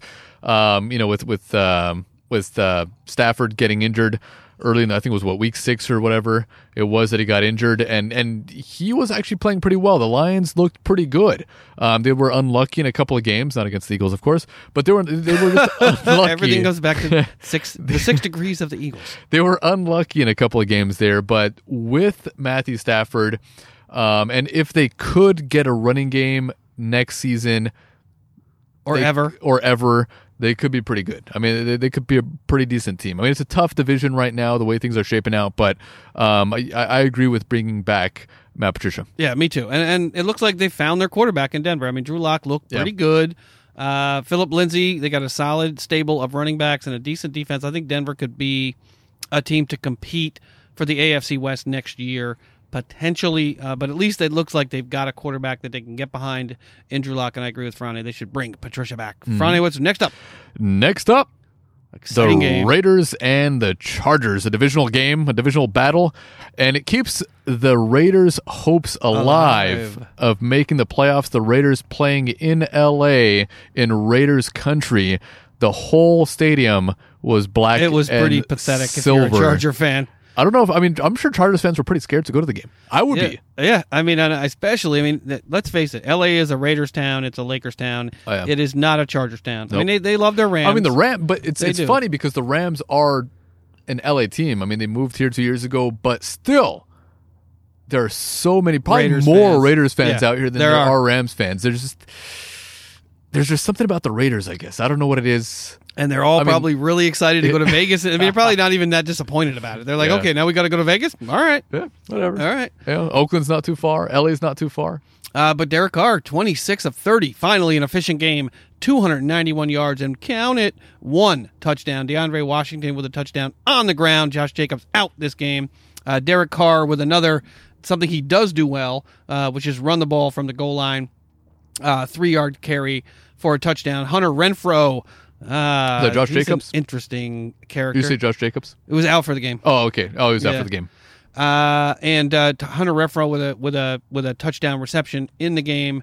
But Philip Rivers in his game before the end of his career, 27 of 39 for 279 yards, and don't count it, zero touchdowns, and don't count it, zero interceptions in the game. Melvin Gordon trying to salvage what's left of his contract negotiations. Nine carries for 15 yards Wow. and two touchdowns. he did end up with two touchdowns in the game, I know, but that's still pretty bad. but it's a pretty pathetic. Melvin Gordon didn't, shouldn't. What were you thinking earlier in the year holding out? Could have got a decent contract, probably, but now you will not. Frane, what's next up? Next up, Ben, a very disappointing game. Sonya is not out here, and, and she, you know, she probably wouldn't want to talk too much about this game, anyways. She would just tell but you the how terrible the Cardinals are. Disappointing. Yeah, I should have the MASH theme playing Seahawks for this game because losing. people were dropping like flies in this game. Twenty-seven to thirteen. Um, man, I mean, Yeah. but still, even if they won this game, it would still come down to the final game of the season, though, between them and the Niners to see Yeah, who's going it- to win it the would, NFC West. yeah. But still, But you they- want to go into that game losing to the Cardinals at home. but it was terrible. They lost Carson. They lost Prosise. They Yeah. lost Brown in the same game, and they lost the game. Uh, but they got beat up pretty bad. And Kyler Murray did not have a great game. 11 of 18 for 118 yards. It's typical Kyler Murray stat line. Yep. And one touchdown. Count it. Uh, but Kenyan Drake with two touchdowns on the ground, and they beat the Seattle Seahawks. Russell Wilson couldn't get anything going. 16 of 31 for 169 yards and one touchdown. But true to his claim to fame. Pete Carroll ran the ball eight times with Carson, once with Moore, five times with Homer, four times with Prosise, and twice with Wilson. But they just couldn't get anything going. Unlike the, I think actually in the Jets game, I think, I think the Jets had like 23 possessions in that game. Uh, I don't know how many possessions the Cardinals had in this game, but it was a lot. Um, and the Seahawks just put up a giant stinker at the end of the year in a game that could have at least put them in a little bit better position in terms of seeding had they you know if they beat the the Niners but it didn't really matter as Franny mentioned it was all going to come down to the game against the Niners one way or the other And I'm excited for that game. oh this is going to be a fun one I mean this is maybe the game of the year The game of the week. Well, I mean, in terms of, I mean, it's, it's for playoff seeding. It's for division. It's for you know, it's for the division, and Yeah. it's for a potential It depends number on, one on, seed. on how the other games, uh, you know, shake up. But uh, but it will definitely be exciting. I mean, that, that's a game that I'm looking forward to tomorrow. but next up, Friday, this Yes, was a good yes, game for you. Yes, Ben. The Eagles beating the Cowboys 17 to 9. This is a game that I was very nervous about. The Eagles No. had to win this game. If they had lost, their season would be over, but they win and they put themselves in the driver's seat. They are first in the NFC East. They're at the top. And what do you what do you East. think about that? Uh, it's been a pretty sad season. Actually, it's been pretty pathetic for both the Eagles and the Cowboys. But somebody has to win this division, and uh, and it's still not done yet. I mean, the Eagles still might miss out on the playoffs if they lose tomorrow against the Giants and the Cowboys win. They could miss out. But what a run! It's it's very reminiscent of what happened last year with the Eagles having to win their last three games and a little bit of help from Matt Nagy beating the Vikings in that last game. The Eagles sneaked into the playoffs, beating the Bears, uh, but very reminiscent of last year. The Eagles are basically playing playoff games week after week, and this was one of them. They, you know, are on their, you know, third string, fourth string uh, wide receivers. I mean, these are practice squad guys, and uh, you know, somehow they pulled off the victory. The Cowboys did have a chance if Dak Prescott. Uh, was a little more accurate with some of his passes. You know, the outcome of the game might have been a little bit different but thank God the old Dak Prescott showed up. And uh, he was very inaccurate. I'm not sure if it was his shoulder bothering him, if it was his his, his I guess he had a, a, a finger injury Yeah, as well. yeah. Shoulder Um, and but, finger, I yeah. mean, he overthrew guys and underthrew guys in It critical critical situations. Um, uh, Amari Cooper dropped a third down uh, uh, pass. It was like a third and one or whatever it was. There's a reason He dropped that, the, it that the Gruden let him go. he well Gallup dropped the ball. Um, I mean, there, there was so many things that went wrong for the for the Cowboys. Thank God for the Eagles. They they pulled out the victory and they're still alive. They're in first place, and if they win tomorrow, they're in the playoffs. Yeah, and Cooper was on the bench at the end of this Uh, game in crunch time. That's how poorly Even Zeke Zeke was on the bench Yeah. on on that fourth down. Uh, well, no, it was a third down that they fumbled, and he was on the bench because he was complaining about you know being banged up a little bit. But the Eagles hanging on by the skin of their teeth. They scored 10 points in the first quarter, didn't score again till the third, put up seven, but had to hang on through the entire fourth quarter. The Eagles did not score a single point Yep. in the fourth quarter, just holding on and hoping Dak Prescott did what Dak, Dak what Dak Prescott did. Uh, 31 of 40 for Wentz for 319 yards, no interceptions, one, count it, one touchdown. Sanders with a touchdown. Dallas Goedert with an amazing, amazing touchdown. He was the hero of the game. Floats one out there. What a reception! A one-handed reception made by Goedert, who's had his fair share of drops this year. Goedert really played well in this game, and I think you're going to need him in the next game because Zach Ertz Yeah. will be out with a rib injury in this game. But Miles Sanders, huge game for Miles Sanders. I mean, the Eagles have been leaning on Miles Sanders for the last few games, and the guy has been amazing. 20 carries for 79 yards and a huge touchdown in the game, in a game where points were at a premium. Goedert with a touchdown as well. I mean, this was a really, Yeah, really. on the ground, on the ground, he was impressive, but through the air, he was even more impressive. Oh yeah, Miles Sanders 77 yards on five receptions mm-hmm. in this game. I mean, Wentz is going to lean on him in the next game as well.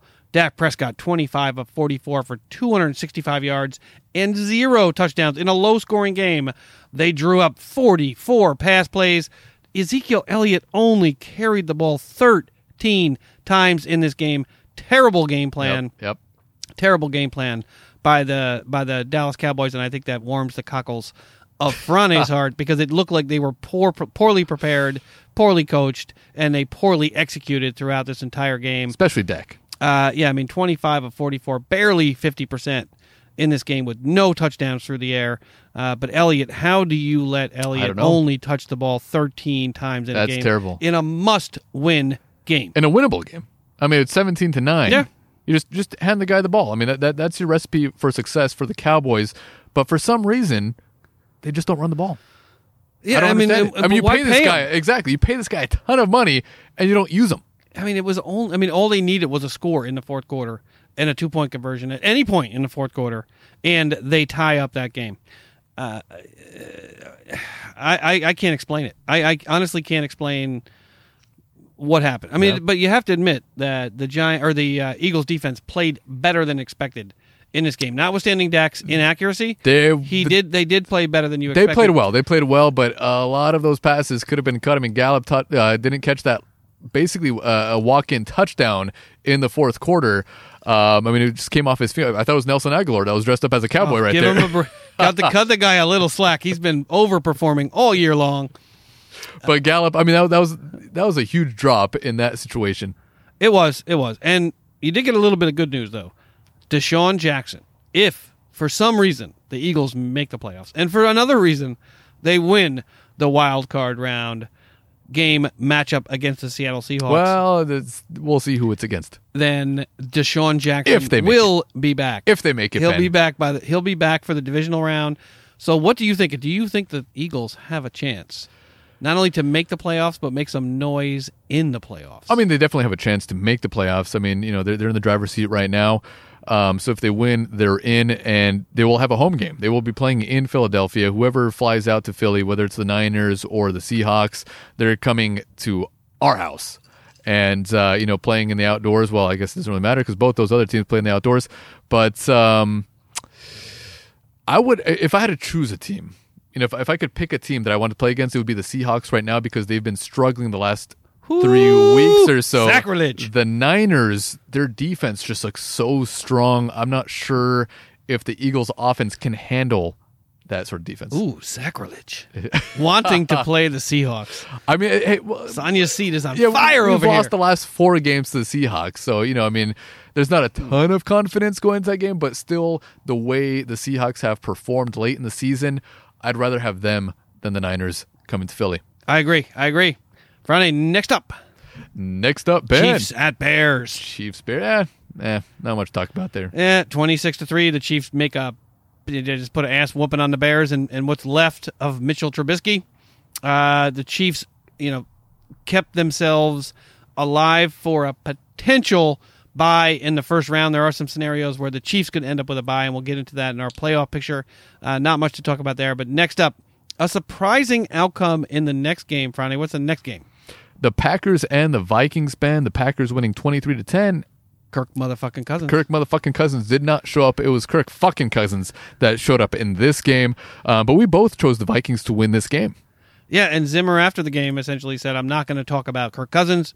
Not sure why you would say that when your star, $84 million quarterback lays a giant goose egg in the game. Uh, but Friday and I both thought that Cousins would come out and play well in this game, which is the curse of Kirk Cousins. 16 of 31 for 121 yards and one, count it, one touchdown, one huge interception in this game as well. He was struggling a little bit because Dalvin Cook did not play. Mattison did not play. Uh, so he did have, I mean, they really struggled to get anything going on the ground. Mike Boone, 11 carries for 28 yards. Ameer Abdullah, four, four carries for 27 yards. And Adam Thielen, for some strange reason, with one carry for two yards on a, a weird play from scrimmage. Uh, Stefon Diggs with a touchdown in the game, but that's about all they could get going. Aaron Rodgers, notwithstanding this line, 26 of 40 for 216 yards and no touchdowns, one interception in the game, somehow end up with the win because Yeah. Aaron Aaron Jones with 154 yards on the ground on 23 carries, two big touchdowns on the ground. I think they had a defensive touchdown in this game as well. Uh, Franny, what say you about Well, I mean, Kirk motherfucking Cousins nah. essentially? he's what 0 and 9 Ending this- Monday night. He's 0 9 I on Monday he's night. 0 and 9, 0 and 9 on Monday night, but you know, Couldn't get out of the own. He couldn't get out of the pocket. Aaron he was yeah, Aaron Rodgers didn't have a great game either. I mean, uh, A Aaron didn't show up, but A Aaron Jones did. He- Yeah. he, played an amazing game. He He was did. great. I mean, the defense has been good for the Packers all year long, um, but Aaron Rodgers has been a disappointment. Yeah. I mean, This he's year. he's been he's definitely down. But Za'Darius He's Smith, had some really good games, but this game he was also not very good. Uh, but Za'Darius Smith was in Kirk Cousins' face all game long, Mm-hmm. knocking him around. Three and a half sacks in the game, but he was in the backfield all game long, making Kirk Cousins' life miserable. Uh, the defense for the Packers that we saw earlier in the season that was playing really well took a little bit of a break, a little breather, a little vacation at Cabo during the middle of the season, but it looks like they might be back for the playoffs. The defense playing pretty well.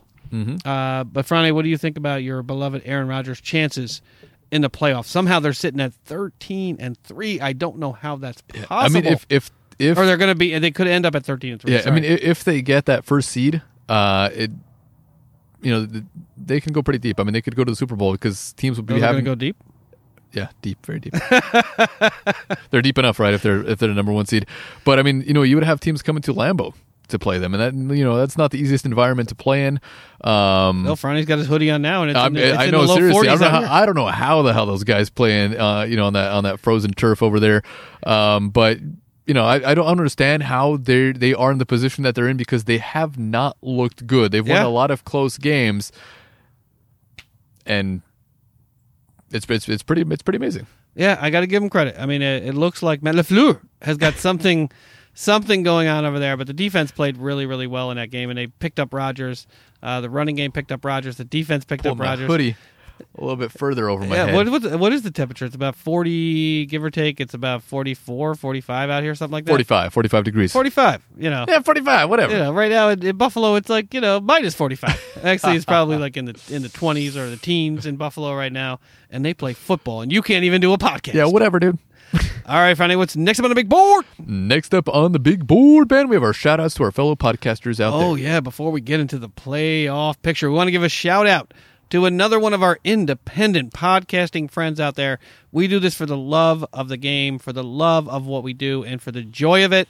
Uh, so we want to give a shout out to another independent podcast out there that does this on a routine basis and a regular basis just because they enjoy it and they want to bring great content to their listeners and to their fans just like we do. Uh, this is a shout out to the top five for fighting podcast. These are great guys. This is a great show. It's hosted by Greg and Mike. They are awesome. Uh, as the name implies, they talk about all things sports, movies, TV, and any other topical subjects that pique their interest. It's fun shit, not dumb shit. They, like us, always have a top five list, or we used to have a top five list before the season started. Uh, and they always have a drink in their hand. Please, guys, check them out. This is a really, Really great show. You can find them at top5forfighting.com. Look for a link in the show notes, or you can find them on Twitter at top5 number five for fighting. This is a great show. These guys are really interesting. They talk about movies, TV, football, all sorts of stuff. Really, really great show. Really, really great dudes. Please check it out. Friday, what's next up on the big board? Next up on the big board, Ben, is the playoff picture. Oh, we got a lot of playoff scenarios out Oh, there. So we're, we're going to take a quick break, folks, and we'll be right back with the playoff picture.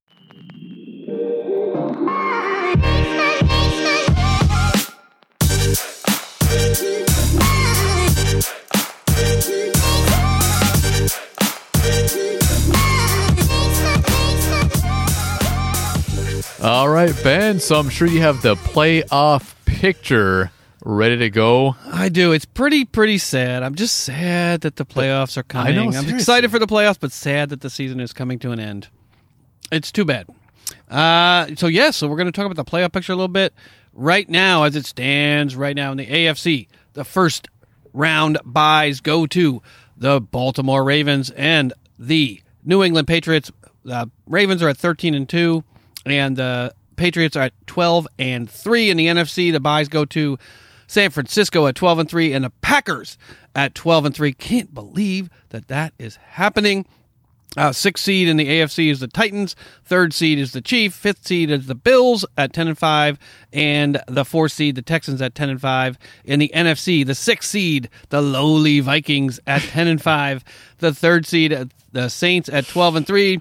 The fifth, eleven and four, is the Seattle Seahawks, and right now the four seed is the Philadelphia Eagles, sitting at eight and It's pretty seven. sad. All these 10, 11, 12, 13 win teams almost, and the Eagles are at eight and seven, and they're just sitting there. You just got to get. Who in invited it. these guys to the party? get in it to win it. Uh, you can get into, you can get in it, but I don't know about winning it. But we do have some interesting scenarios here. The Kansas City Chiefs can clinch a first round bye, which they do not have right now, with a Kansas City win and a New England loss. I'm not sure who New England is playing this week, uh, but they actually. The Oh, it looks like they're playing the Dolphins, so that oh, that's right. They're playing the Dolphins. yeah, that should be an easy win for the Patriots. You'd think be, so. You'd think it- so. Not for the Patriots. I mean, that is their that is their kryptonite. well, they're playing at home too, so that is their kryptonite. I don't Uh, think the Dolphins are their kryptonite. There's no team. There's no team in that division that's their kryptonite. Well, they never get to play them in the playoffs, so we don't know if they're their actual kryptonite, but they are their kryptonite at home in Miami. No. Uh, the Patriots uh, can clinch a bye in the last game of the year with a win over Miami or a Kansas City loss or a tie. So most likely it will be the Patriots. Yeah, for sure. I mean, it'll be interesting to see Andy Reid with a bye. That's something that I don't think he's had the luxury of having in the last few playoff runs that he's been on. Uh, or that he's with last playoff teams or teams that he's got to the playoffs. But this is an interesting. We'll move over to the NFC. The NFC scenarios: Dallas Cowboys. The Dallas Cowboys can clinch the NFC East division with a Dallas win and a Philadelphia loss. Friday, what say you? I hope not. I hope not. I hope that scenario does not happen. Uh, you know, it, I'm sure you'll talk about it. If the Eagles win, they're in. I don't even want to worry about the Dallas Cowboys winning or losing. I just want the Eagles to win. Yeah, if the Eagles win, they are in. Uh, but the Green Bay Packers, they can clinch the first round bye that they currently have if they win, or the New Orleans Saints lose, or the Green Bay tie and San Francisco lose to the Seattle Seahawks, or Way too much involved. the Green Bay Green Bay ties, uh, or they uh, New England or New Orleans ties in their next game. But I think that Green Bay, uh, who do they have in the next upcoming Lions. game? They got the Lions. So that should so they will also clinch. be. I mean, Green Bay Packers with the first round bye doesn't even seem possible. Uh, But but it is. But here's an interesting. This is my favorite scenario of all: the Oakland Raiders, the lowly Oakland Raiders, sitting there at seven. What are they at? Seven and eight right now, I believe. They can clinch a playoff berth with an Oakland win, and they are playing. Uh, Oakland is going to play the Broncos. so they're playing in Denver. Yeah, in Denver. So that's not easy. It's not an easy win, but they if they win that game and Pittsburgh loses to the Ravens and Tennessee loses to the Texans and Indianapolis wins their game, I think Indianapolis is playing a pretty winnable game. I think they're playing They're the playing Jags. the Jags. Yeah. Uh, Oakland clinches on strength of victory tiebreaker over Pittsburgh. Uh, Oakland can clinch strength of victory tiebreaker over Pittsburgh if one of the following teams wins or ties as well Chicago, Detroit, the Chargers, or New England. Uh, but here's the most important of all, at least now that we've moved on from the Eagles the Pittsburgh Steelers. Now, on the outside looking in, can clinch a playoff berth with a win and a Tennessee loss or tie, or a Pittsburgh tie and a Tennessee loss, or a Tennessee loss and an Indianapolis win, and Oakland loss or tie, or a Tennessee loss and Indianapolis win and a Pittsburgh tie or Pittsburgh will tie on strength of schedule of victory tiebreaker. Pittsburgh can tie Oakland in strength of victory tiebreaker if all of the following teams win. Minnesota, Green Bay, Kansas City, and Miami. This is complicated. It's way too complicated. So essentially, Pittsburgh needs to win Pittsburgh needs to win. Tennessee and needs Tennessee to lose. needs to lose. Yes. Uh, but the Oakland Raiders could sneak in if the Pitts- if Pittsburgh loses that game and the Texans are still playing. I mean, there would be rioting in LA if if the Raiders actually make the playoffs. I mean, you would hear fireworks going off over here. You know, people driving around honking their horns with their Raiders flags hanging out the side Yeah. of their Oh, for sure. Oh man, it would, it would be pandemonium in LA and Oakland if the Raiders make the playoffs. But you can bet if that Pittsburgh game finishes early and the Texans are still playing and they have a chance to beat the Titans, Uh-huh. I will be rooting for uh, the Texans in that game to see if they can get the Raiders somehow into the playoffs. That would be pretty interesting. That would, I mean, you need 10 things to go right. Yeah. And if you get all, I mean, five out of 10 have, have come to fruition so far. Five more things and you're in. That would be amazing. That, that, I mean, that probably unheard of. I'm not sure if that's ever happened. I don't know that it ever has. Yeah. I mean, and this is the this is what makes the NFL. I mean, when people talk earlier in the season, like, oh, it's just one loss. Oh, Yeah, no. you know, when you have 16 games, every loss matters. Yeah. in the NFL, When doesn't you matter if lose- it's week one or week fifteen. when you lose to the Atlanta Falcons, when you lose to the Miami Dolphins, those games matter Yeah. at the end of the year.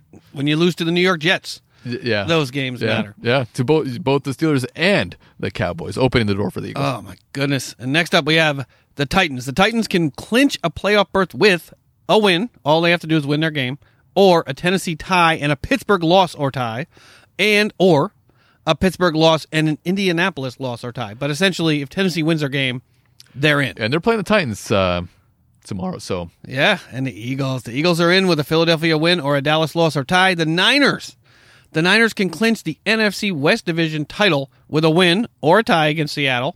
Uh, they can clinch a first round bye with a win against Seattle or a San Francisco tie and a Green Bay Green Bay loss or tie, or a San Francisco tie and a New Orleans loss or tie. Uh, the Seattle Seahawks, near and dear to our heart. Uh, the Seattle Seahawks can clinch the NFC West Division title with a win against San Francisco tomorrow. They can clinch a first round bye tomorrow with a win and a Green Bay loss. Who's Green Bay playing again? Green Bay is playing. Let me get to that right here. Let's see. They're playing. Oh, they're playing the Lions. So if the Lions somehow are able to beat Eh, it's not gonna happen. the Green Bay Pack, that could happen. Eh, it's not gonna happen. if this, the Lions win and the Seattle Seahawks win, the Seattle Seahawks have a first round bye, but that does not seem likely. Even if they win the division, they will not end up with a first round bye. They can clinch home field advantage throughout the whole entire playoffs with a win. A Green Bay loss to Detroit and a New Orleans loss. Who's New Orleans playing again? They're- They have a tough game this week. Uh New Orleans is. Oh, they're playing the Panthers. That's not very tough. That's not a tough game. So that's probably not going to happen. Uh, but that's an interesting, interesting set of scenarios. I mean, uh, primarily we're interested in the Pittsburgh Steelers winning their game And Tennessee losing. and losing. Tennessee losing, the Dallas Cowboys losing their game, but at very least the Seattle or the, the, the Eagles Philadelphia winning. Eagles winning All their game. All they have to do is win. All they have to. If it was that easy. and those are both winnable games. You have the Giants. I mean, it's winnable. It's winnable, but they did struggle against the Giants just a few weeks ago. I mean, we are playing the best team in the league. That is, you know, not quite the same as playing the Giants. yeah, but you're not playing the best team. You're playing the best team's backups. But our best, but our we don't even have our we have our backups. Yeah, but your backups. and our backups are not very good. but they've been playing. That is So true. they- I would take RG three in a heartbeat right now. I would. I would, I would take him I actually, in a heartbeat right now compared to what we've got over I- there. I think my RG Hodges jersey is yeah. hanging in the closet. I, I want to see what. RG three can do, just not against the Steelers. I, I, I think he can still, you know, play in this league and be a starter for a few teams out there. But again, John Harbaugh, you know, he has the incentive to knock the Steelers out of the playoffs. Yeah, and the Bill O'Brien and the tennis or the Houston Texans have the incentive to knock uh, the Titans out of the playoffs, so they do not have to face them again. We'll see how strong those motivators are tomorrow.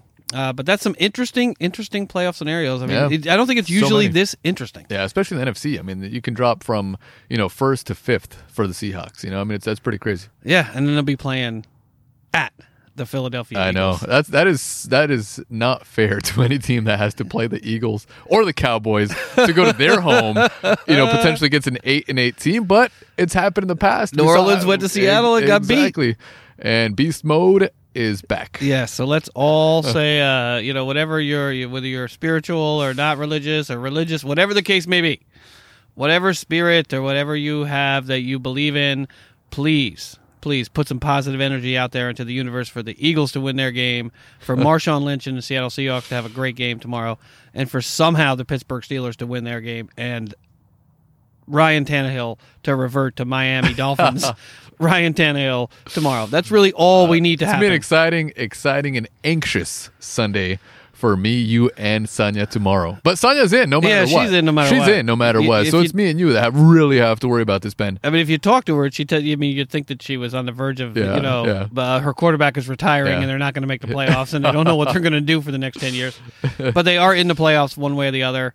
Uh, and Seattle's played better on the road this year than they have at home. They actually have, yeah. So, all right, Fronty, what's next up on the big board? Next up on the big board, Ben, is our Week 17 picks. We already talked a little bit about these games.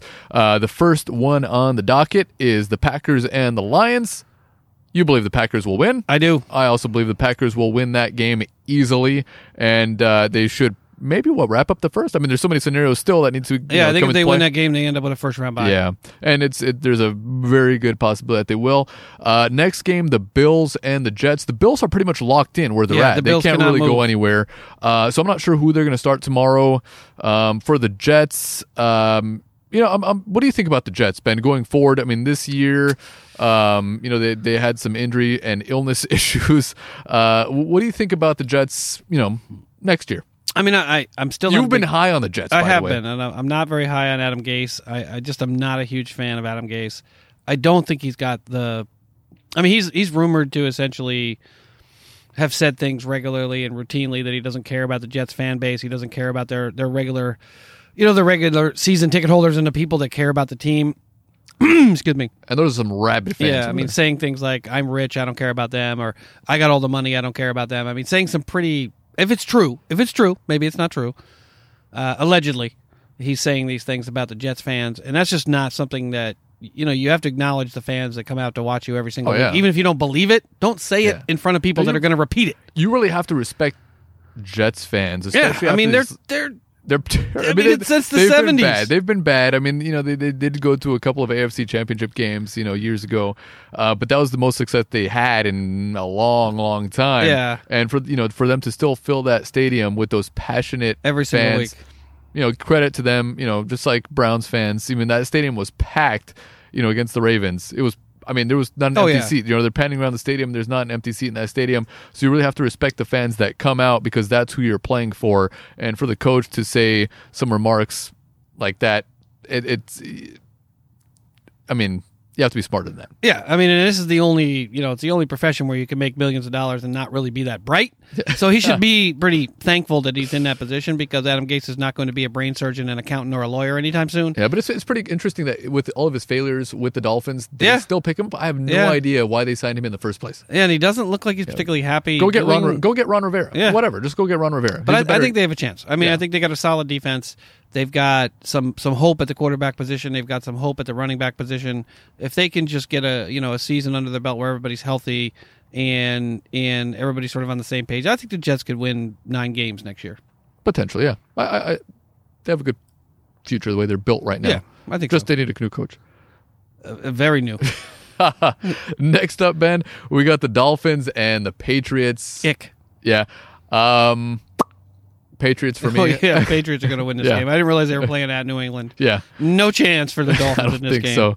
I don't think so. But Bill Belichick's not going to lose this game. Credit no to the. Dolphins for playing hard all year. I thought they would be the worst team in the NFL. That ended up being the Cincinnati Bengals. Yeah, Next up, Ben, a divisional game, the Bears and the Vikings. The Vikings are pretty much locked Yeah, in they where they're move. at right now. They can't really move. The Bears are just playing for pride. And um, division game. it, it yeah. And and I, I could see them winning this game. I, I can see it being a close game.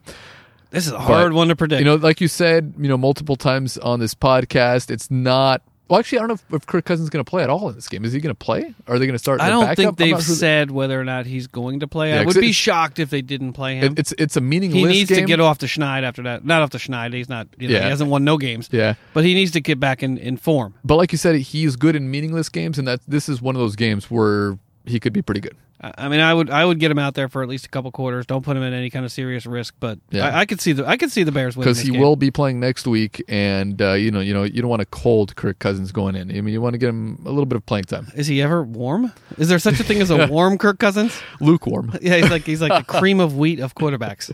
Well, without brown sugar or maple syrup, just cream of wheat straight out of the box, straight out of the box. Boil it on the stovetop, not even microwaved. You got to wait for it to boil. Are you done? Yeah, I'm done. I'm done. All right, next up, the Chargers and the Chiefs. Chiefs got something to play for here. If, if Yeah. ever, depending on how the other games go or how they're progressing in the you know in the morning games. You- I mean, you don't want any serious injuries. You don't want Mahomes to potentially injure himself in this game because if Mahomes goes down, your season is over pretty much. Yeah, and this Um, is this is this is why you should listen to our podcast, folks, because I heard today on uh, on one of those national podcasts that one of their hosts said that Kirk or that uh, Patrick Mahomes is the best quarterback of all time. So if if you've got a million listeners or whatever it is, uh, hundred thousand listeners a week, and you say some dumbass shit like that, you should be listening to our podcast because clearly he's only played for two years, folks. He is not the best quarterback of all time. Sometimes I sound dumb, but not that dumb. yeah. so I mean, he's great. Don't get me wrong. Don't get Yeah. us wrong. Yeah. But I think the Chargers might win this game. Yeah. I mean, po- Philip Rivers last game potentially. I mean, as a Charger, you never know what might Because, I mean, the, the Chiefs are in regardless. Yeah. So I mean, like you said, just you don't want to get anybody injured, and and uh, you know, you want to go into next week or not? Is, what they would play next week? yeah, yeah. Andy so they- Reid though, they- you never know what might happen in this True, game. true. if you just don't know with Andy Reid. Bad time management for sure. Yeah, he needs a time management like little like, like a gentleman that sits or a woman that sits next to his side and just like taps him on the on him. shoulder like Tugs. that, like a like pay someone a million dollars a year just to call timeouts or not call timeouts. And next up, Ben, we got the Browns and the Bengals divisional battle. Oh, this is the divisional. I mean, this is for the battle of irrelevancy here. The Bengals are locked in to the number one seed, regardless of what happens in this game. This, I think, is one of my best mean- bets. I think the Bengals are going to beat the piss Yeah, because they've locked the, in. out of the- they've locked out in of the, out of the Browns. the number one pick in the draft. Yeah. They'll probably screw that up. Um, but uh, the Browns, I mean, I was high on the Browns. You were not so high on the Browns. The media was high on the Browns to start the season, but it seems like they are still the same old Yep. Browns. Tomorrow night at midnight, my bet, uh, my under nine wins from the Browns, Yeah. five to one, will cash. And tomorrow uh, yeah, I mean they're six and nine. You know, potentially could go six and ten. Um, I mean, I would love to see them lose this game. Um, just watch them implode. And I think they will. I mean, I think you're going to find out what the Browns are all about tomorrow. I mean, a team, you know, a team that's together going into the offseason is going to play hard. You know, I know they're out of the playoffs, but a, a team that's well coached and, and, and together as a unit will play hard in a game like this, and they should win it. I think the Browns are looking forward to their vacations, looking forward to getting away from Freddie Kitchens, away from each other. And I think the Bengals are going to win this game by, you know, double digits. I don't think they'll. I, I still think the Browns will win, but uh, it, it it'll be close. I mean, it's not Andy Reid, but it is Freddie Kitchens over there. They do look similar in their appearance. Next up, we got the Saints and the Panthers playing in Carolina. Um, I can see the Saints winning this game because they also could potentially, you know, move up. Yep. Yeah, I think they're going to win big, and they'll probably have Drew Brees out there in the fourth quarter with a 35 point lead Yeah, and, for and no unknown for some unknown reason. next game, uh, two teams playing for pride: the Falcons and the Bucks. This would be a fun game to watch. I bet. I'm sure it'll be fun. I mean, you know, they have nothing to lose. Um, you know, Dan Quinn. Uh, He's I, back. I, I think he's locked in. He's, He's locked in. He's coming I don't back. know why. they announced it today. Dan not Quinn is coming know. back. I don't know why, but uh, well, you because know, he's finishing up strong at the end of the year. yeah, but he started terribly. I mean, you know, just because he finishes up strong. I mean, for eight weeks you were pretty terrible there. Yeah, I mean, and I mean, there's some weird shit happened. I mean, the, the Ravens just gave Marcus Peters a, a cornerback that nobody wanted, that the Rams couldn't wait to get rid of, a four-year, forty-two million dollar extension today. So there's a lot of weird shit happening in the NFL right now. Yeah. Who do you who do you choose though in that game? Uh, I'll take the Falcons. I'm going to choose the Bucks only because they're at home. That's the only reason. Okay. But doesn't really matter. Oh, this next game's exciting. Next game also uh, a game that doesn't matter at all uh, for playoff standings. The Colts and the Jags. Yeah, is it? It's J.C. Penney versus Sears. I mean, it's two of the most poorly run organizations in the history of the NFL. Uh, one only survives through quarterback play. One doesn't survive because it does not have any quarterback play. I'm going to take the Colts because they've got a quarterback. yeah, you know, I've, A mediocre one Yeah. over over a terrible one. uh, yeah, I'm going to go ahead and choose the Colts in this one. All right, what's next up? Oh, Oh yeah, next up, and the Eagles and the Giants. This is a must-win game for the Eagles. I don't even care what happens in that Dallas game. This is a must-win for the Eagles, and I can't choose against them. Well, I mean, I probably you- uh, should. why would I you do that? probably should because every time I choose against them, they win. And only because of that, I'm going to say the Giants are going to win this game. Oh, that breaks my heart to uh, hear it. The only reason I'm doing it is because the Eagles win every time I choose against them, so I'm going to choose the Giants in this one. Let's hope the Eagles win. Oh, you're hearing that behind the steel curtain podcast? They've got the same. They've got the same scenario. They got one one guy that's positive all the time. Out. I can't remember his name is escaping me right now. Uh, but Lance Williams, who's who's his co-host, is always down on the Steelers, always picking against them, always talking about the negative shit. And uh, every time he picks against them, really, really, you know, badly, Mm-hmm. they end up winning the game. And that's exactly why I'm choosing the Giants because I want the Eagles to win. Oh, I'm taking the Eagles all the way. Carson Wentz, Miles and you've been right. You've been right. I've been wrong though. So Uh, you know, I know uh, your your uh, tackle is. I think he's out again in this game. Is I Lane believe Johnson? Lane Johnson is out again. Uh. Ertz is out. But I, notwithstanding all of those injuries, you know, Jordan Howard is making his return. Yeah, but I mean, Miles Sanders is playing. I mean, I think if he could spell Sanders and get him some rest, Mm-hmm. especially going into the half, you know, going into the half, so Sanders can come back really rested for the Yeah. for the third and fourth quarter. I think Howard Short can- yardage. Short yardage. Use Jordan Howard. You know, for uh, you know, if it's a third and long, then you know, obviously you have Miles Sanders. He can catch it out of the backfield. So But I think you'll see a lot of screen passes and a lot of things in the short game tomorrow. Yeah. to- And Boston to, to Scott, down. Boston Scott has also filled in well in that sort of um, Darren Sproles, uh, sort of um, you know, quick little Yeah, yeah, yeah. sort of And I running like back role. And uh, uh, he, he, man, he's he's been great off the practice squad. I off the mean, practice, and I mean, and Greg, uh, Greg Ward as well off the yeah. practice squad. I would playing- love to playing see for that guy. Love to see him throw a touchdown in this game. and I think he might. you know that that would be an, am- an amazing play if they draw I that think for Doug him. Pederson is going to do something that has been Andy Reid's nemesis for his entire career. I think I think Pederson is going to learn something that Andy Reid has never learned: uh, how to pace this game, how Yeah. to how to how to you know slow the game down, control the ball, control the time of possession, and manage the game to keep Daniel Jones and Saquon Barkley off the field. I think that is something that Pederson is going to take make as a premium tomorrow. I think you're going to see a lot of you know second and fours, second and threes. I think you're going to see a lot of a lot of short runs, short passes to keep possession of the ball and keep Daniel Jones and Saquon Barkley off the field. I think Pederson's going to be I'm smart not, I'm not he's going to. worried about Saquon as much as I'm worried about Daniel Jones because the Eagles have a pretty good run defense, but their secondary is terrible. Dar- Darby is going to be out this game, which isn't saying much because he hasn't been that great Yeah, this but, year. but they they, You know, I mean, came up big against the Cowboys.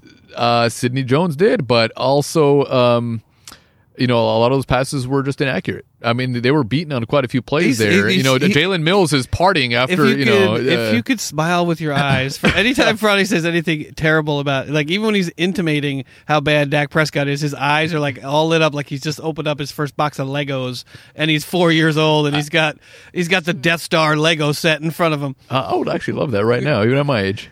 Uh, but yeah, he he can't wait to say bad things about Dak Prescott. I've said a lot of good things about Dak. Not Prescott. recently. Not recently, because he hasn't been that great recently. But to start the season, he was pretty good. 140 million dollars. Yeah, yes. Next up, Ben Cardinals and Rams. This game Ugh. does not matter. I think the Ram. I think the Rams are going to lose this game to the Cardinals. I think Uh, the Cardinals uh, are going to win this game. I, I think the Rams will win. I mean, they're they're just playing for pride right now. They're just a more talented football team. I think they'll win. I mean, he tried his best last week. I mean, uh, you know, McVay tried his best to you know, to flush to flush Goff out of the pocket. You know, keeping him on the move, rush. You know, rolling him out to the right, rolling him out to the left. You know, a lot of deep drops in that game, but it wasn't enough. Uh, I think that the Rams have to sort of go back to the drawing board and figure out their offense. But I think the Cardinals, I think the Cardinals, they got something to play for with Kingsbury and Kyler Murray in their first full season last game. I think the Cardinals will win. Next up, Ben. A very important game for the Steelers. Even if they win, they still might not might not make the playoffs. Same Um, scenario as last year, only we're not playing the Bengals. What do you think will happen in this one? I think I think that if the Steelers can do exactly what I said that Andy Reid doesn't do and what I think Doug Pederson will do, I think if they pace this game, they commit to the running game. I know the Ravens defense is particularly stout. They actually the Ravens blitz on about 56% of their plays because their their coverage in the secondary is so good that they don't need to drop their linebackers and safeties into coverage on a routine basis. They're the only team in the league that blitzes, I think, at 50% rate or better. Um, but I think that also opens up lanes in the running game, and if they can, if the offensive line can pull it together, uh, there should be some space uh, in the second level for those running backs to squeak through. And I think that they've got to commit, got to commit to the running game. They can't, they can't give the ball to Dev- Devlin Hodges forty or forty-five times throwing the ball down the field. Not with Juju hurt, uh, not with Washington struggling a little bit. I think they've got to commit to the running game, rely on their defense that they're going to get the ball back to them, play field possession, uh, a field position game with them, and and hope that Harbaugh and RG three can't scheme up something to beat their defense. But I think they've got to stick to the running game and commit to it. And the offensive line has got to come to play. Otherwise, they are going to lose this game. If the offensive line lets them down, they will lose this game. So I'm going to pick. Uh, whew. I mean, a, a smart person would pick the Ravens in this game because their second stringers are better than our second stringers. But I'm going to go with the Steelers. I have to. I have to pick the Steelers. I also have to go with the Steelers in this one, Ben. I mean, I really want them to win. I really want the Titans to lose. Uh, it's gonna be a tough one. Um, Hodges is starting, right? Yeah, Yeah, Hodges is starting. I'm going to and- wear my jersey and- tomorrow. I'm gonna hopefully, I'm going to wear it in the afternoon. it'll be the Hodges that we saw for those first couple of starts that we, that he had, not throwing you know four interceptions and turning the ball over. Um, hopefully, we see that guy. Hopefully, they're able to run the ball well. And um, man, oh, the Ravens are they're pretty they're locked in though, right? I mean, they they Yeah, they can't move their lose. playoff they- they- positioning. They're number one, and that's But again, it's a divisional game. well, the, the Patriots could also get number one, right? Uh, oh, the Patriots. Yeah, the Patriots. Let's see. Let's go. Actually, let's go back to that. Mm-hmm. The Patriots actually can lock up home field throughout the playoffs with a New England win or tie, uh huh. or a Kansas City loss or tie. So if New England wins their game, they're locked in to a first round bye. As the number two or the number one? I think probably number number.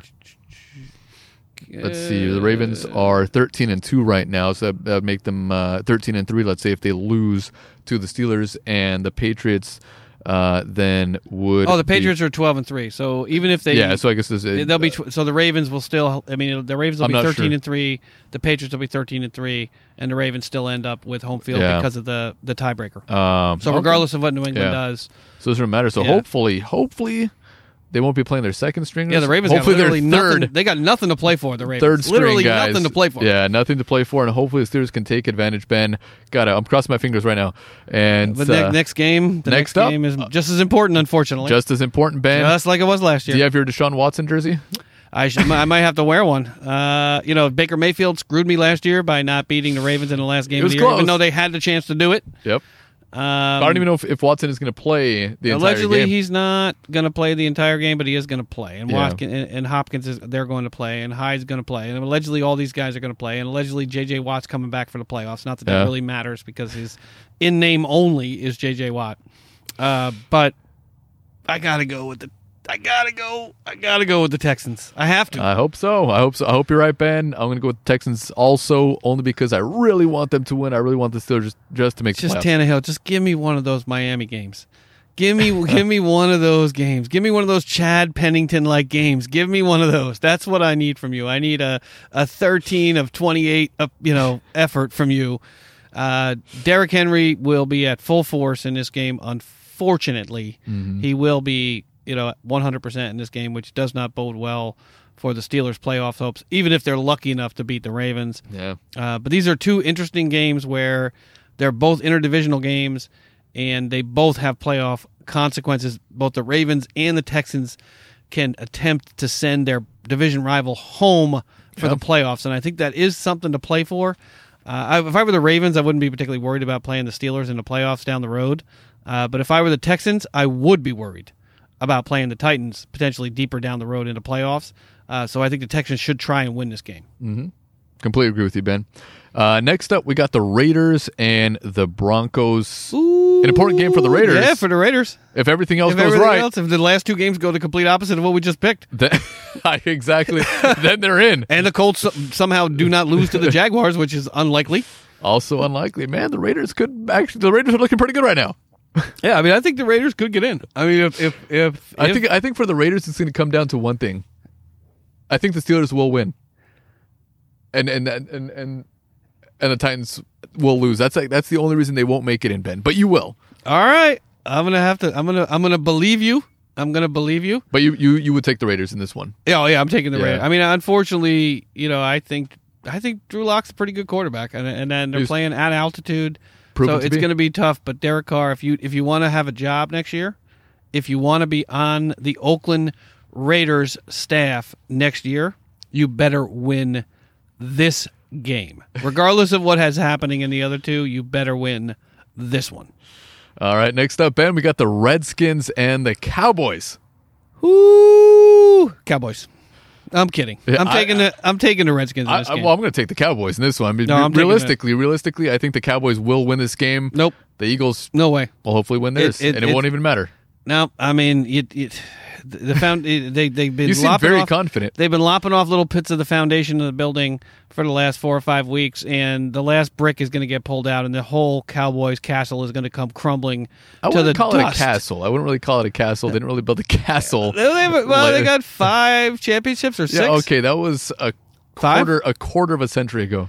But I think I think this is it. I think Jerry Jones, you know, ill equipped to be a general manager, ill equipped to be a team executive. I think this really solidifies that the fact that he needs to make a change. I think the Cowboys are going to lose this game to the Redskins tomorrow, regardless of whether Dwayne Haskins plays or not. We'll see. We're split on this one. And next up, Ben, a huge game in the NFC West. The Niners and the Seahawks playing in Seattle. Seattle hasn't been playing that good at home. They haven't been playing that good on the road either. Um, so, uh, what do you think? Uh, this is this is a tough one. I mean, uh, I mean, if it was my money, if I'm putting my money down on this game, I have to go with the Niners. For the record, longtime listeners of the show, we love you. First of all, we love all our longtime listeners. We really appreciate you listening. But just for the record, Sonia's out here sort of pacing around Yeah. us right now as we're talking about the Seahawks game. So if you see, if you if you sense that we've changed our tone of voice or our perspective on the game, What do you think's gonna that might have something to do with it.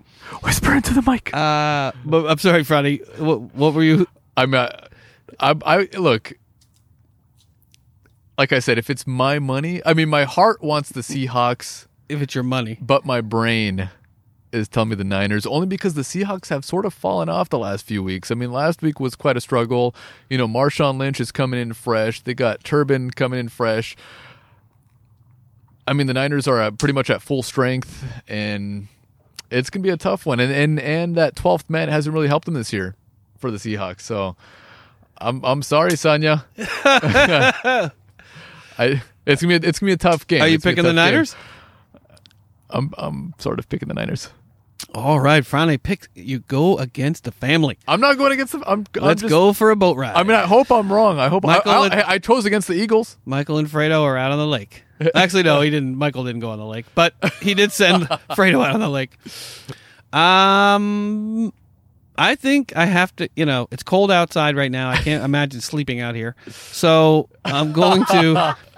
I'm going to go with the Seahawks in this game, and and I believe it's simply because they're playing at home. And simply because your wife is a Seahawks fan. Pete Carroll has beast mode back. The only, I think the only, I think they only have two injuries listed on the 53 man roster going into this game. Wagner is back. uh, Quandre Diggs is allegedly able to play in this game. What's his name? Uh, the uh, Duane Brown is out. Sonya, That's the what- only Sonya- injury on. But but everyone else is healthy. Lockett is healthy. All the receivers are healthy. The remainder of the offensive line is healthy. were Michael healthy? Turbin uh, put down the box of Krispy Kremes. He is on his way to to Seattle as we speak. Or actually, he's probably already there. I'm guessing. I hope he's already there. Um, Marshawn Lynch, the energy that Marshawn Lynch is going to give to that team and to the fans in that stadium just by standing on the sidelines wearing number 24 is going to be enough to push this team. I mean, and you have Russell Wilson in a game for the division against Jimmy Garoppolo, who's more interested in uh, dating porn stars and buttressing his own buttressing his own image. I think Russell Wilson versus Jimmy Garoppolo in a, in a team in a game that's otherwise pretty evenly matched. I think I'm going to take the Seattle Seahawks in this game. That was long. it was long. It was long. That is true. Sonya, Sonya's uh, trying to stoke the fire right now outside. She just walked outside from watching her Lifetime movie. Sonya, what do you who do you think is going to win this game? The Niners and the Seahawks. This is huge. Step for up to the mic. for your standings in the NFC. You could potentially be what second, or potentially even first, First. Yeah. We'll get or you might have to face the Eagles or the Cowboys in their home in fifth place. Right. I, I think Seattle will win. I do. I do feel that Seattle's going to win because, you know, bringing back Lynch is huge. I mean, they went and and they they. We're trying to get the mic closer to Sonya. Frana is shoving the microphone up my nose. Okay. Within a foot. Let's just keep it within a foot. okay. Seattle's going to win because they're all heart and soul. 49ers, they're just a one season team. Okay. Ooh, loo, loo, loo, loo, loo. They are. They are. Uh, because you know what? Garoppolo, he's going to fall on his finger tomorrow and he's going to be out, and Kittle can't throw the ball. So what are they going to do? Oh, you heard it here from Sonya, our Seahawks fan, Our resident Seahawks fan. resident Seahawks fan. So Sonya is is really confident Uh, apparently so. But when the game comes on, she can't watch it because she's pacing around outside or you know, sort of goes shopping. She has her uh, her Seattle Seahawks everything on right now actually. Yeah, she's got she's got the whole she got the she's got the the pajama bottoms, the shirt top, the blanket wrapped around her, all Seattle her Seahawks. Seahawks tat. Yes, she's got. Uh, So, Ben, you the got the- champ is here, as NFL You got the say. Seahawks. Sonya has the Seahawks. You have the Niners. I have the Niners. Sorry. I'm yes, he picked the Niners, the Ravens, and the Giants I didn't for I, tomorrow. I didn't choose. I didn't choose the Ravens. I didn't choose the Ravens. No, well, it's, he did. He picked the Giants. for my own reasons. Yeah, He's hoping to be wrong. yeah, yeah. All right, Friday. What's So- next up on the big board? Those are our picks for week 17. Next up on the big board, Ben, is our betting corner. All right, hold tight, everybody. We'll be right back with our betting corner.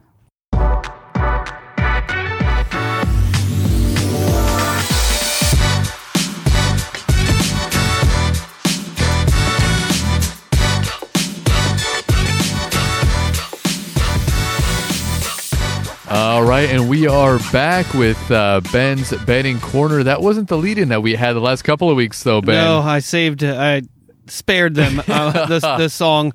Those listeners, thank you all so much for bearing with us and listening to that song the last couple weeks. Uh, we'll come up with something else.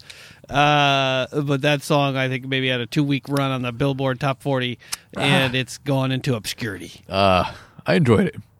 I enjoyed it. All right, Friday. What's next up? The betting corner? Or My parlay. all right, is it a fantastic five, a sexy six, or a sexy seven? It's a sexy seven this week, Ben. Ooh, Fantastic.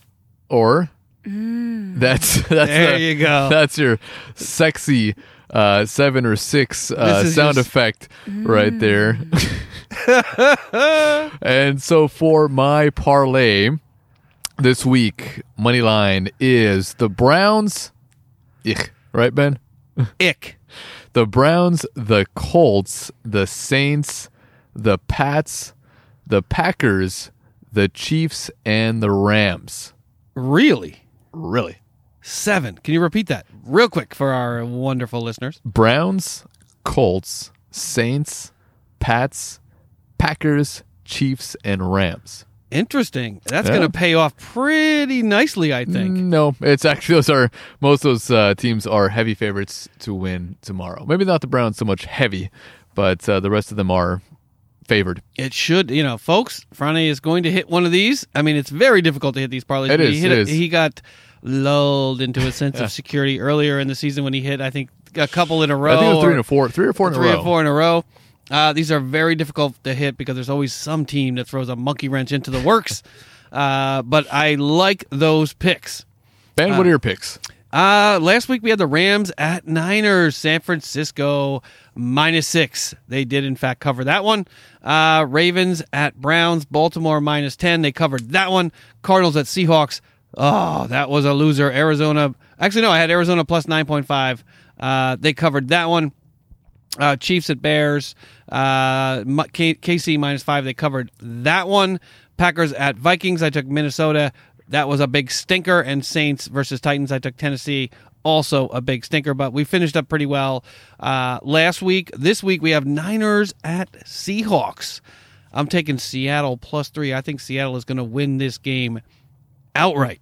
Uh, next up, Eagles versus Mm-hmm. You Giants. convinced you convinced yourself in that. I one. convinced myself of that one. Eagles minus four. I think the Eagles are going to win this game by a touchdown or more. I think Carson Wentz is going to have the fourth quarter of his life. Uh, Eagles versus Giants. I'm taking the Philadelphia Eagles minus four in that game. Next one, a little bit from my heart, I think. Uh, Titans versus Texans. Houston plus five in this game. Houston is getting five points, at least earlier the week. This line, I think, moved a little bit late in the week, but I got this one early. Titans versus Texans. Houston plus five. They are going to win this game by a touchdown or more because they want to send the Titans home. Next up, Redskins versus Cowboys. The worst betting week of the year gets even worse. uh, but the Redskins versus Cowboys. Washington. I'm taking Washington in this game plus 11 because I do not think the Cowboys are capable of beating any team in the league, let alone it be the Bengals or the Dolphins by 11 points. I just don't think I can. I just don't see it happening. Uh, so I'm taking Washington plus 11. And next up, the Dolphins versus Patriots. The Miami Dolphins are getting 16 points in this game. Uh, given what the, the the Patriots have been able to do on offense this year, I just don't see even at home how they can beat the Dolphins, even the Dolphins, uh, by 16 points. I think it's a pretty safe bet that the Dolphins uh, finish this game at, with a loss, but not by 16 points. Uh, so those are our certified picks and our fantastic or sexy seven parlay for the week. We usually go through all of the games, but given the fact that it's week 17 and there are a lot of stinkers on the slate, really difficult to find games that you can predict with any sense of, you know, confidence. confidence. Uh, we'll stick with our certified picks. Yeah. We've done pretty well the You last few Ben. weeks You've on the certified picks. Very well with your Monopoly money. I've done pretty well this season. Um, you know, about sixty percent on the season thus far. You know, not also counting the bets that you don't hear from me on the air. Some of the parlays, some of the teasers that I've thrown out there. Uh, done pretty well this season, as well as cashed on the Baltimore bet to win uh, the AFC North. That cashed earlier in the week. And my early season bet on the Cincinnati or the Cleveland Browns to win Against the under Browns. nine games is going to cash tomorrow night at midnight. Uh, that was a that game that that bet had a lot of really good odds because a lot of people were high on the Cleveland Browns going into this season, and I think I think they got that at five to one or six to one. I can't remember exactly what the odds are, and of course I have a whole slew of random bets on the NFC conference, uh, NFC conference, and the AFC conference. Some of which involve the Eagles. So the Eagles need to win the Super Bowl. I have a bet on the Eagles to win the Super Bowl, the Bengals to, or the Steelers to win the Super Bowl, and the uh, Seahawks to win the Super Bowl. I had a bet on the Eagles to win over 10 games this year that did not cash and that will not cash. Uh, but there are, you know, a whole slew of bets that are out there for, for low amounts of money to, to, on the on the divisions as well as on um, on the playoffs. But Frane, What's next up on the big board? Next up on the big board, Ben, we have our shot of the week. Oh, we have our shot of the week. And Frane, I am going to take a quick pause, mm-hmm. get our song queued up, and we'll have our shot of the week.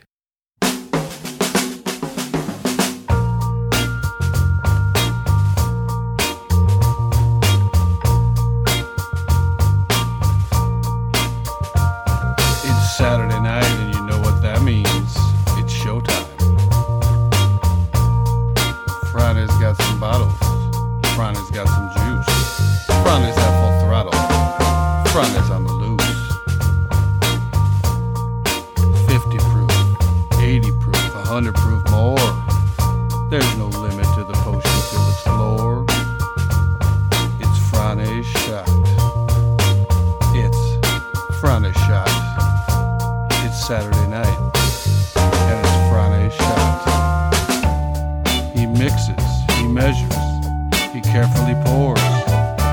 Friday's a goddamn mixology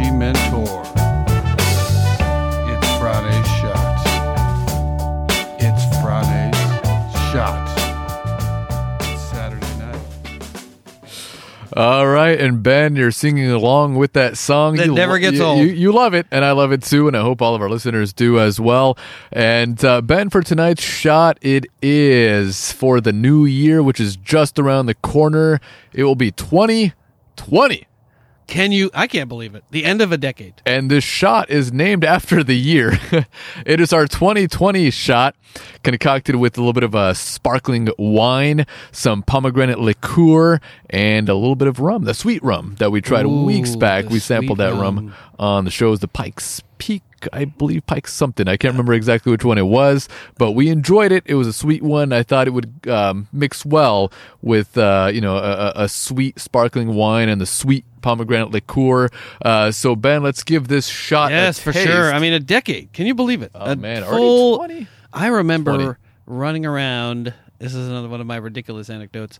In my underwear in on December thirty first, nineteen eighty nine, drinking Yukon Jack, uh, screaming from the rooftop how amazing it was that an entire decade was coming to an end.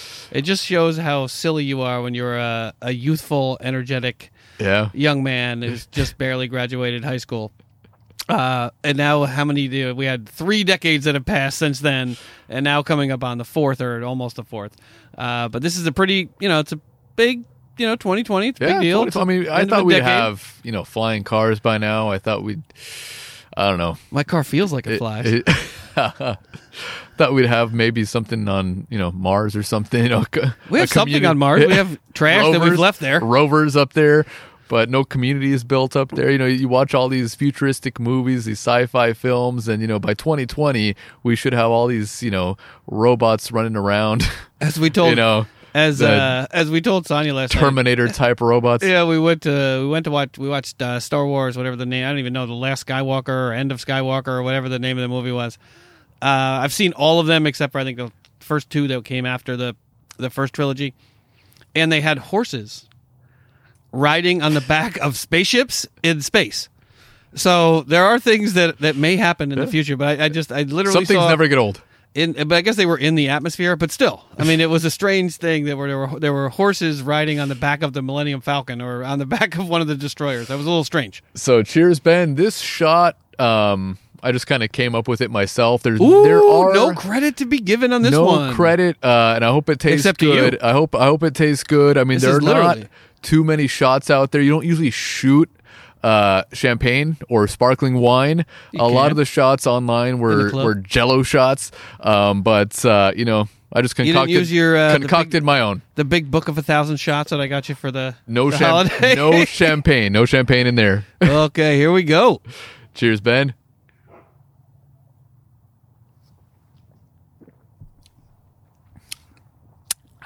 That's actually really good.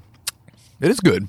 That's uh, champagne, It's bubbly. You can definitely taste that. You can taste a little bit of the pomegranate. The rum, champagne, rum, Doesn't really come through. and maybe I should pour more rum in there next time. I, I tasted a little bit. So champagne, rum, and a little bit The of the, pomegranate liqueur. Pom- and wasn't there a whiskey in there? No whiskey, no whiskey. Oh, it was whiskey it was it was just those three ingredients, and the shot is very pretty. I'm going to post that on Instagram. Ben will post it on Twitter. It's a nice purple, Ooh, that was really good. purpley pink sort of shot. Uh, but yeah, I mean that That that was better than that bubbly. Oh, that you was want, you really want to drink good. that one? That one was for Sonia. Sonia tried a little bit of the residuals, and uh, Lauren as well. But uh, give We it are- You want to you want to drink that one too? I'm going to drink it eventually. All right. I think we're, we're going into the drinking portion of the show. So, in order to remain somewhat lucid during that portion of the show, I will sip on that one or shoot that one during the the next portion of the show. But this again, Friday mixes these shots every single week. He has to rack his brain, search the internet, Not much racking. search the microfiche in the library to try to find a unique shot for That's- us that's- each and every single week, and he does it. Microfiche. He does it somehow. He gets to the microfiche machine in the public library and scrolls through shots from the teens, the 20s, the 30s, old newspapers, obituaries, people's likes and dislikes, distilleries that have closed. And he gets these for us every single week. And every single week, they are amazing. I wish So- I wish I I went through all the effort that you just explained, but now this one was pretty easy. New Year's right around the corner. That was my motivation, and I figured, you know, why not some champagne shots for the new year? So he is the PR man for everyone but himself. Kirk Cousins, Andy Dalton, Case Keenum, Josh Josh Allen, Case Keenum, Daniel every, Jones. every Daniel Jones, every mediocre quarterback out there gets props from Friday, but he can't give himself. He's so self-deprecating, folks. Uh, but he puts these together literally every single week, and it's pretty amazing. I have to put together the agenda, but the NFL news is what the NFL Huh? news is. These are pretty impressive Uh, agendas, Ben. So it's you know, I can't pages. make up the fact that Doug Marrone got fired. He did not get fired. I can't just say that he did. uh, so Friday puts these together every week. So a lot of credit to him. This is pretty amazing stuff. Well, Friday, well, thank you, thank you, Ben. you are welcome. What's next up on the big board? Uh, next up on the big board, Ben, is our brown taste uh, this week. This is something I picked up last week. I'm sure you posted some pictures on Twitter. I did. I think did. I, completely forgot to post it on Instagram. Uh, least shocking thing I've heard tonight. and uh, so it is our, I'm not sure if it's Balcones or Balcones. I think that's the distillery that this comes from. It is a highly rated rye from Texas, 100 proof. Me and Ben really love the ryes. And Ben, we love the ryes. we love the ryes. And I'm sure you have some information there for us. I do. So we are gonna. Oh, that's way too loud, folks. A little loud. Turn down the, the banjo Turn bit. down the banjo music there a little bit. Uh, but this is a Texas rye, a rye mash bill creation from Balcones. I'm not sure if it's like I, as Friday said, it, we're not sure if it's Balcones or Balcones Distillery, but this is a rye mash bill creation. Uh, this is a 100 proof pot distilled 100% rye whiskey. Its nose is a soft charred oak black tea, which I don't recall having in any of the other uh, ryes that we've tasted. Also, cracked peppercorn up to fruit and chocolate covered cherries. The taste is creamy, buttery toffee, building to peppery spice notes with hints of coffee and nuts. The finish, oh, Fran is going to like this. right out of the Jim Beam playbook. The finish is peanut butter and dark chocolate. Uh, the bottle is, uh, I mean, the bottle is a, it's an interesting bottle for a rye. I don't know that we've seen a bottle with this specific. Short and fat. I mean, it's a sort of a short and fat. It's got the green label. We don't get a lot of green labels uh, in the ryes, at least the ryes that we've tasted so far. But this is from Balcones Distillery. In 2008, there was nothing more than an idea driven by a passion to create something original and authentic right in the heart of Texas. It all started in an old welding shop under a bridge in Waco. For the next year, they replaced the roofing, knocked out the walls, laid brick, cut pipes, installed copper pot stills from Portugal, and shoehorned a whiskey distillery inside that quaint building.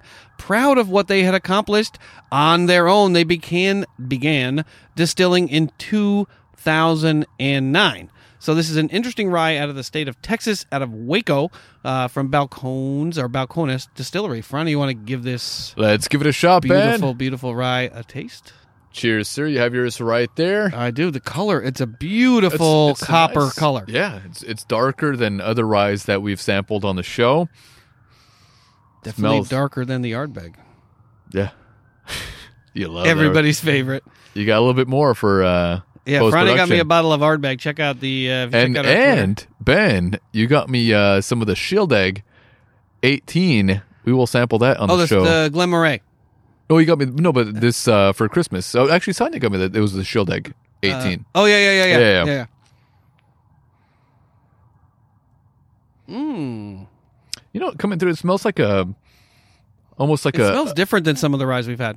um, nuttiness, a little bit of banana. Oh, nuts! Yeah, it's it's almost like a banana, Oh, you Like a- ruined me on it. Now I taste the. Now I smell the banana. a banana, like sort of, you know, a a, a, a cake. You know, like a. ben Ben is holding one nostril closed as if he's snorting coke over here. It's just I want to taste. I want to smell the oak. I don't smell the oak. I want to smell the oak. there's a little bit of woodiness coming through, but definitely. Ban- I, I The just- black tea uh, a I can strong, a strong banana, a nutty banana sort of scent coming through.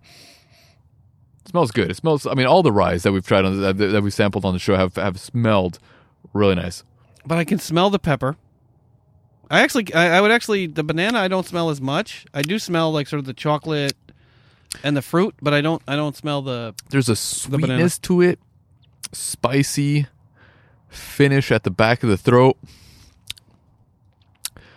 and It's a little harsh on the entry, see, I don't I don't feel the harshness. It's, but it's, it goes away very quickly. goes away very quickly, but it has a nice sweetness to it. It's it's um the finish is fairly. you know those um you know those like uh waffle those thin waffle wafers with a little bit of caramel on them. They're very uh popular um like in the Dutch culture.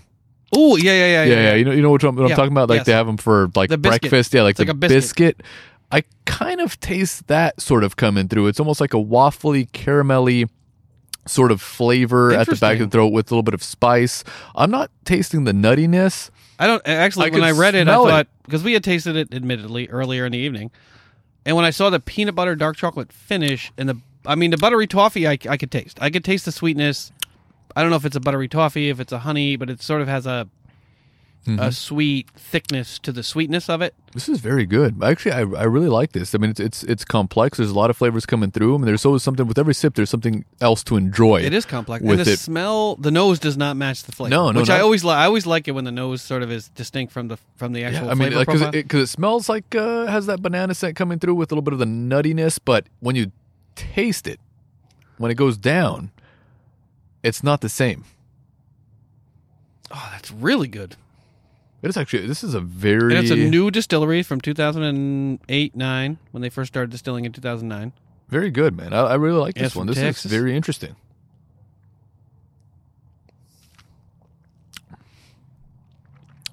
It doesn't have any legs. But there's a little bit of sweetness at the finish, but not overpowering. You know, it's like the right amount of sweetness with a little bit of spice. It's got that warm finish though. Yeah, I it's like got that, that, though. warm finish that, that it lingers, but it And doesn't tonight- linger in a in a way that Tonight is perfect for that Yeah, because I it's mean- fucking cold outside. that warm. And this is, I mean, I'm sure you'll watch the old Western movies where they're you know they're passing around the whiskey when they're camping around the fire and it's freezing cold. They're like, give me that whiskey to warm myself. Although that that does not really work. Yeah, in fact, it has the opposite Yeah, effect. You're more likely to die if you get drunk when it's freezing cold Yeah, outside. it constricts your blood vessels or whatever. Um, but this has that warmth. On the, I can see why, if you were drinking something like this, that you would think that it was warming you because that finish is so warm. S- smells good. I mean the the you know, the entry is nice and there's a little bit of creaminess to it. Um, I really like this, Ben. I mean, I really like it. I mean, the, the, the entry's a little. I mean, there's, the there's complexity a doesn't little- it doesn't hit you right away. The there's a little bit of a zing to it. I can't Yeah. really put my finger on. It's a little bit of a. It's a little bit of a. I wouldn't say tart. I would say. I don't know. It's just it's got a little bit of sourness on the on the yeah, it's entry. a little biscuity. You know, has a sort of a. But where are we on the price range for this one? Uh, I think it's around forty dollars. I, I can't remember now, but I think it was around forty somewhere on there. But I mean, it's really amazing. I mean, this one, like I'm looking at the Woodford Reserve uh, that Franny was drinking. Yeah, with that with rye Coke earlier was it tonight. was that one was soft. that was a really soft. Like the the, the difference between uh, this rye and some of the other ryes that we've tasted is always amazes me. This is really this one I think is really different than some of the ones we've tasted mhm. in the past. This almost tastes a little bit more like a You know, like the WhistlePigs. I wouldn't say a Scotch, but it, it has a No, I'm saying like the whistle pigs have that. There's something different about it. You know, you just can't put oh your yeah, finger they're all on good. it. Even the even the cheaper ones. This one good. also, there's something there. I just, I don't know what how to describe it. You know, I mean, it's like, I'm just just letting it sit in my mouth a little bit. There's a little bit of the coffee note yeah. If it sits there for a while, but I, definitely, definitely, taste the chocolate. I taste the chocolate. I taste the the toffee, the pepper. Maybe it's the pepper that I'm. Maybe the pepper. The pepper is what I'm. I'm describing as sort of a a sourness or Mm-hmm. a a little bit of a harshness. I think it may be the pepper. a little bit of vanilla spice too. Ooh, this it's. I mean, this is if you were going to describe Mm. a rye from Texas. This is pretty damn close to what I would expect. I hope they're not Dallas fans. Well, they're definitely not. Well, from Waco, Waco's way down there. Is it? Well, what's I mean for Texas? I think it's way down there. It's a. I tried driving through the Panhandle took me all day, let alone driving through the But this is this the is birth of Texas. This is really good. I mean, compared to all the other rides that we've tried on the show, um, you know, I, I've definitely liked the WhistlePigs. Um, but this is a a very It's so distinct. Rye. Um, I, w- I would rate it right up there with with some of my some of my you know favorite drinks that I've had on the show. Um, this is not this is not something that I'll be mixing with Coke. Oh You know, no! The, the reason I grabbed that that Woodford Reserve is because I mean it's good, The it's smooth. It's just there's not much complexity to it. It kind of goes in and goes down, and it tastes like what a rye basically should Yeah, taste like. It's, it's probably seventy percent. This for but This one, hundred percent rye. I mean, I think that's where you get that it lingers, that sourness, that fifty percent alcohol, but it it doesn't really hit you at the back of the throat with something that is. Uh, that has such a high alcohol content or a fairly high alcohol content. It's one hundred proof. You know, I, Yeah. I definitely can't taste the alcohol. Yeah, no, Not- it's, not at it's, just, 100%, it's no way. very enjoyable. Definitely not. Like it's like a biscuit waffle caramel with a little bit of vanilla. It's very good. I like this. I would say, yeah. I mean, I may, I may like a little bit lower rye quantity hmm, Good, or percentage. very good. Ooh, but it is good. Yeah, It's, it's actually better than I expected it to be. yeah. And for the price range, yeah, very good. I think Franny and I have decided we both like ryes. Yeah, We both like the Islay Scotches. Yeah, we're- we're- not so harsh that it knocks your socks right off. we're not so big on the bourbons anymore. You know, I think we've we've settled on the ryes Yeah. and the Islay Scotches. That's, I mean, because there's so much, they're so interesting. You know, there, there's just yeah, something a different about them. complexity to it. Yeah, like a like a complex Scotch doesn't even have to be an Islay, but it just has to be a complex Scotch hmm or a rye or an Islay Scotch. Uh, but but even the the Scotch, the Glenmorangie that we tasted, the eighteen Oh no, it was the the Shieldaig. Oh, the shell egg. I think it was uh, a Shieldaig. I was- I, I- let me take a look here. I think it, I think it was uh, the Shieldaig, but that one was smooth all the way through. But it had, um, you know, a, a complexity to it, and uh, But I like the complex scotches. I like the complex. I mean, I want to like a bourbon because it's a bourbon. You're supposed to like it. Um, but the ryes, like this one, is a hundred percent might be a little like I think I might like a little bit lower uh, rye percentage because That's it has that tang, that that bite at the entry. not sure where that picture went, but.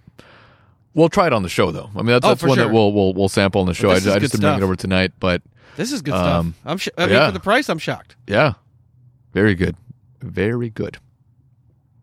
Ah, That's really good. Hang 'em horns.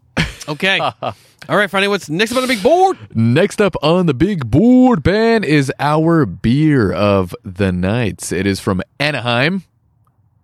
Pretty It close. is indeed. Pretty close. Yeah, I mean it's uh, You know, we- we- as the crow flies, very close. Yeah. As the car drives, very long. And it was, um, you know, our, our last uh, beer was from El Segundo, a little bit closer. And uh, this one, I can't remember what it's called, Ben. I think you have some information for I us? do, I do. Actually, we're gonna queue it up, and we'll uh, we'll actually pour a couple for ourselves, and we'll get right back to you.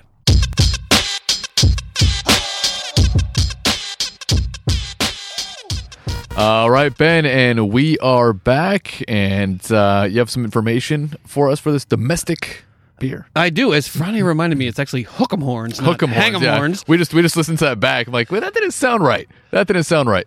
As Friday said, this is from the Noble Ale Works down in Anaheim, California.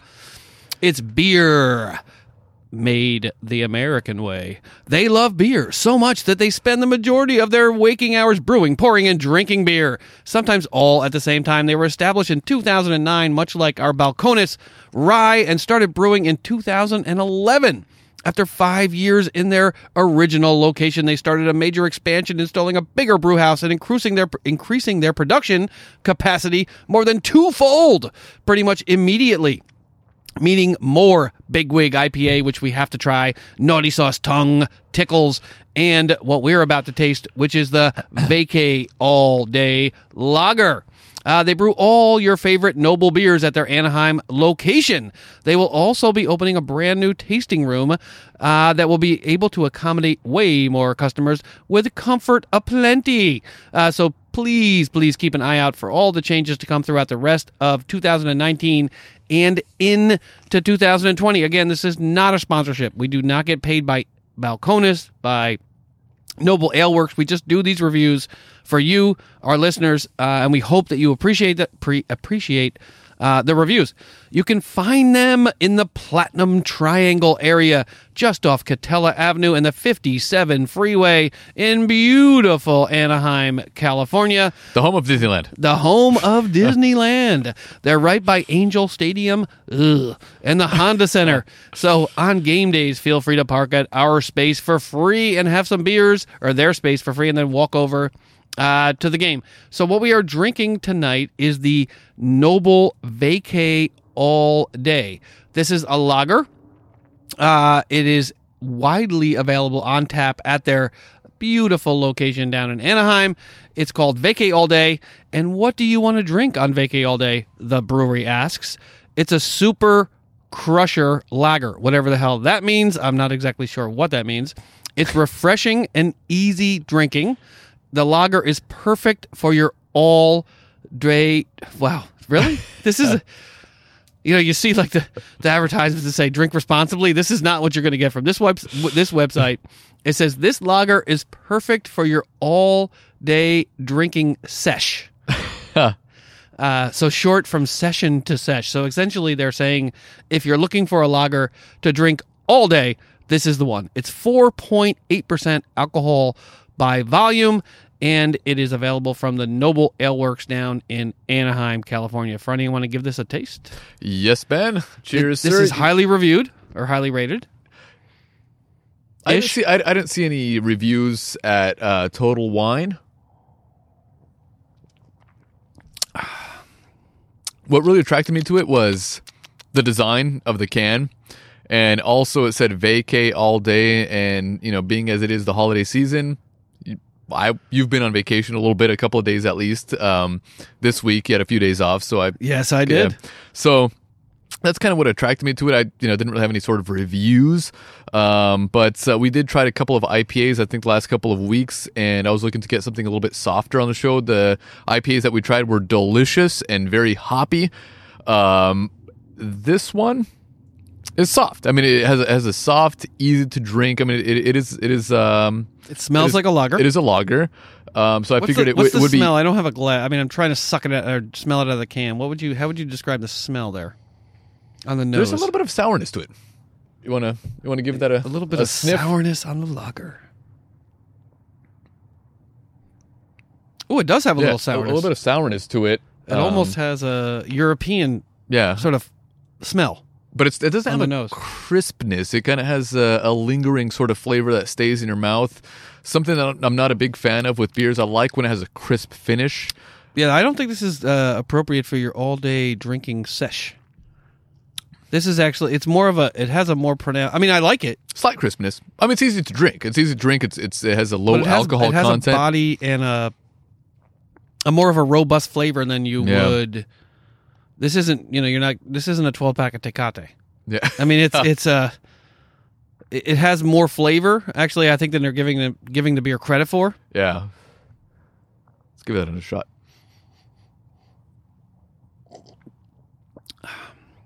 Yeah, I think on the finish, it I I wouldn't I would agree with Franny. It lacks a certain. I mean, and this beer is cold because it mm-hmm. is not only is it in the cooler on ice, it's also forty some degrees out here.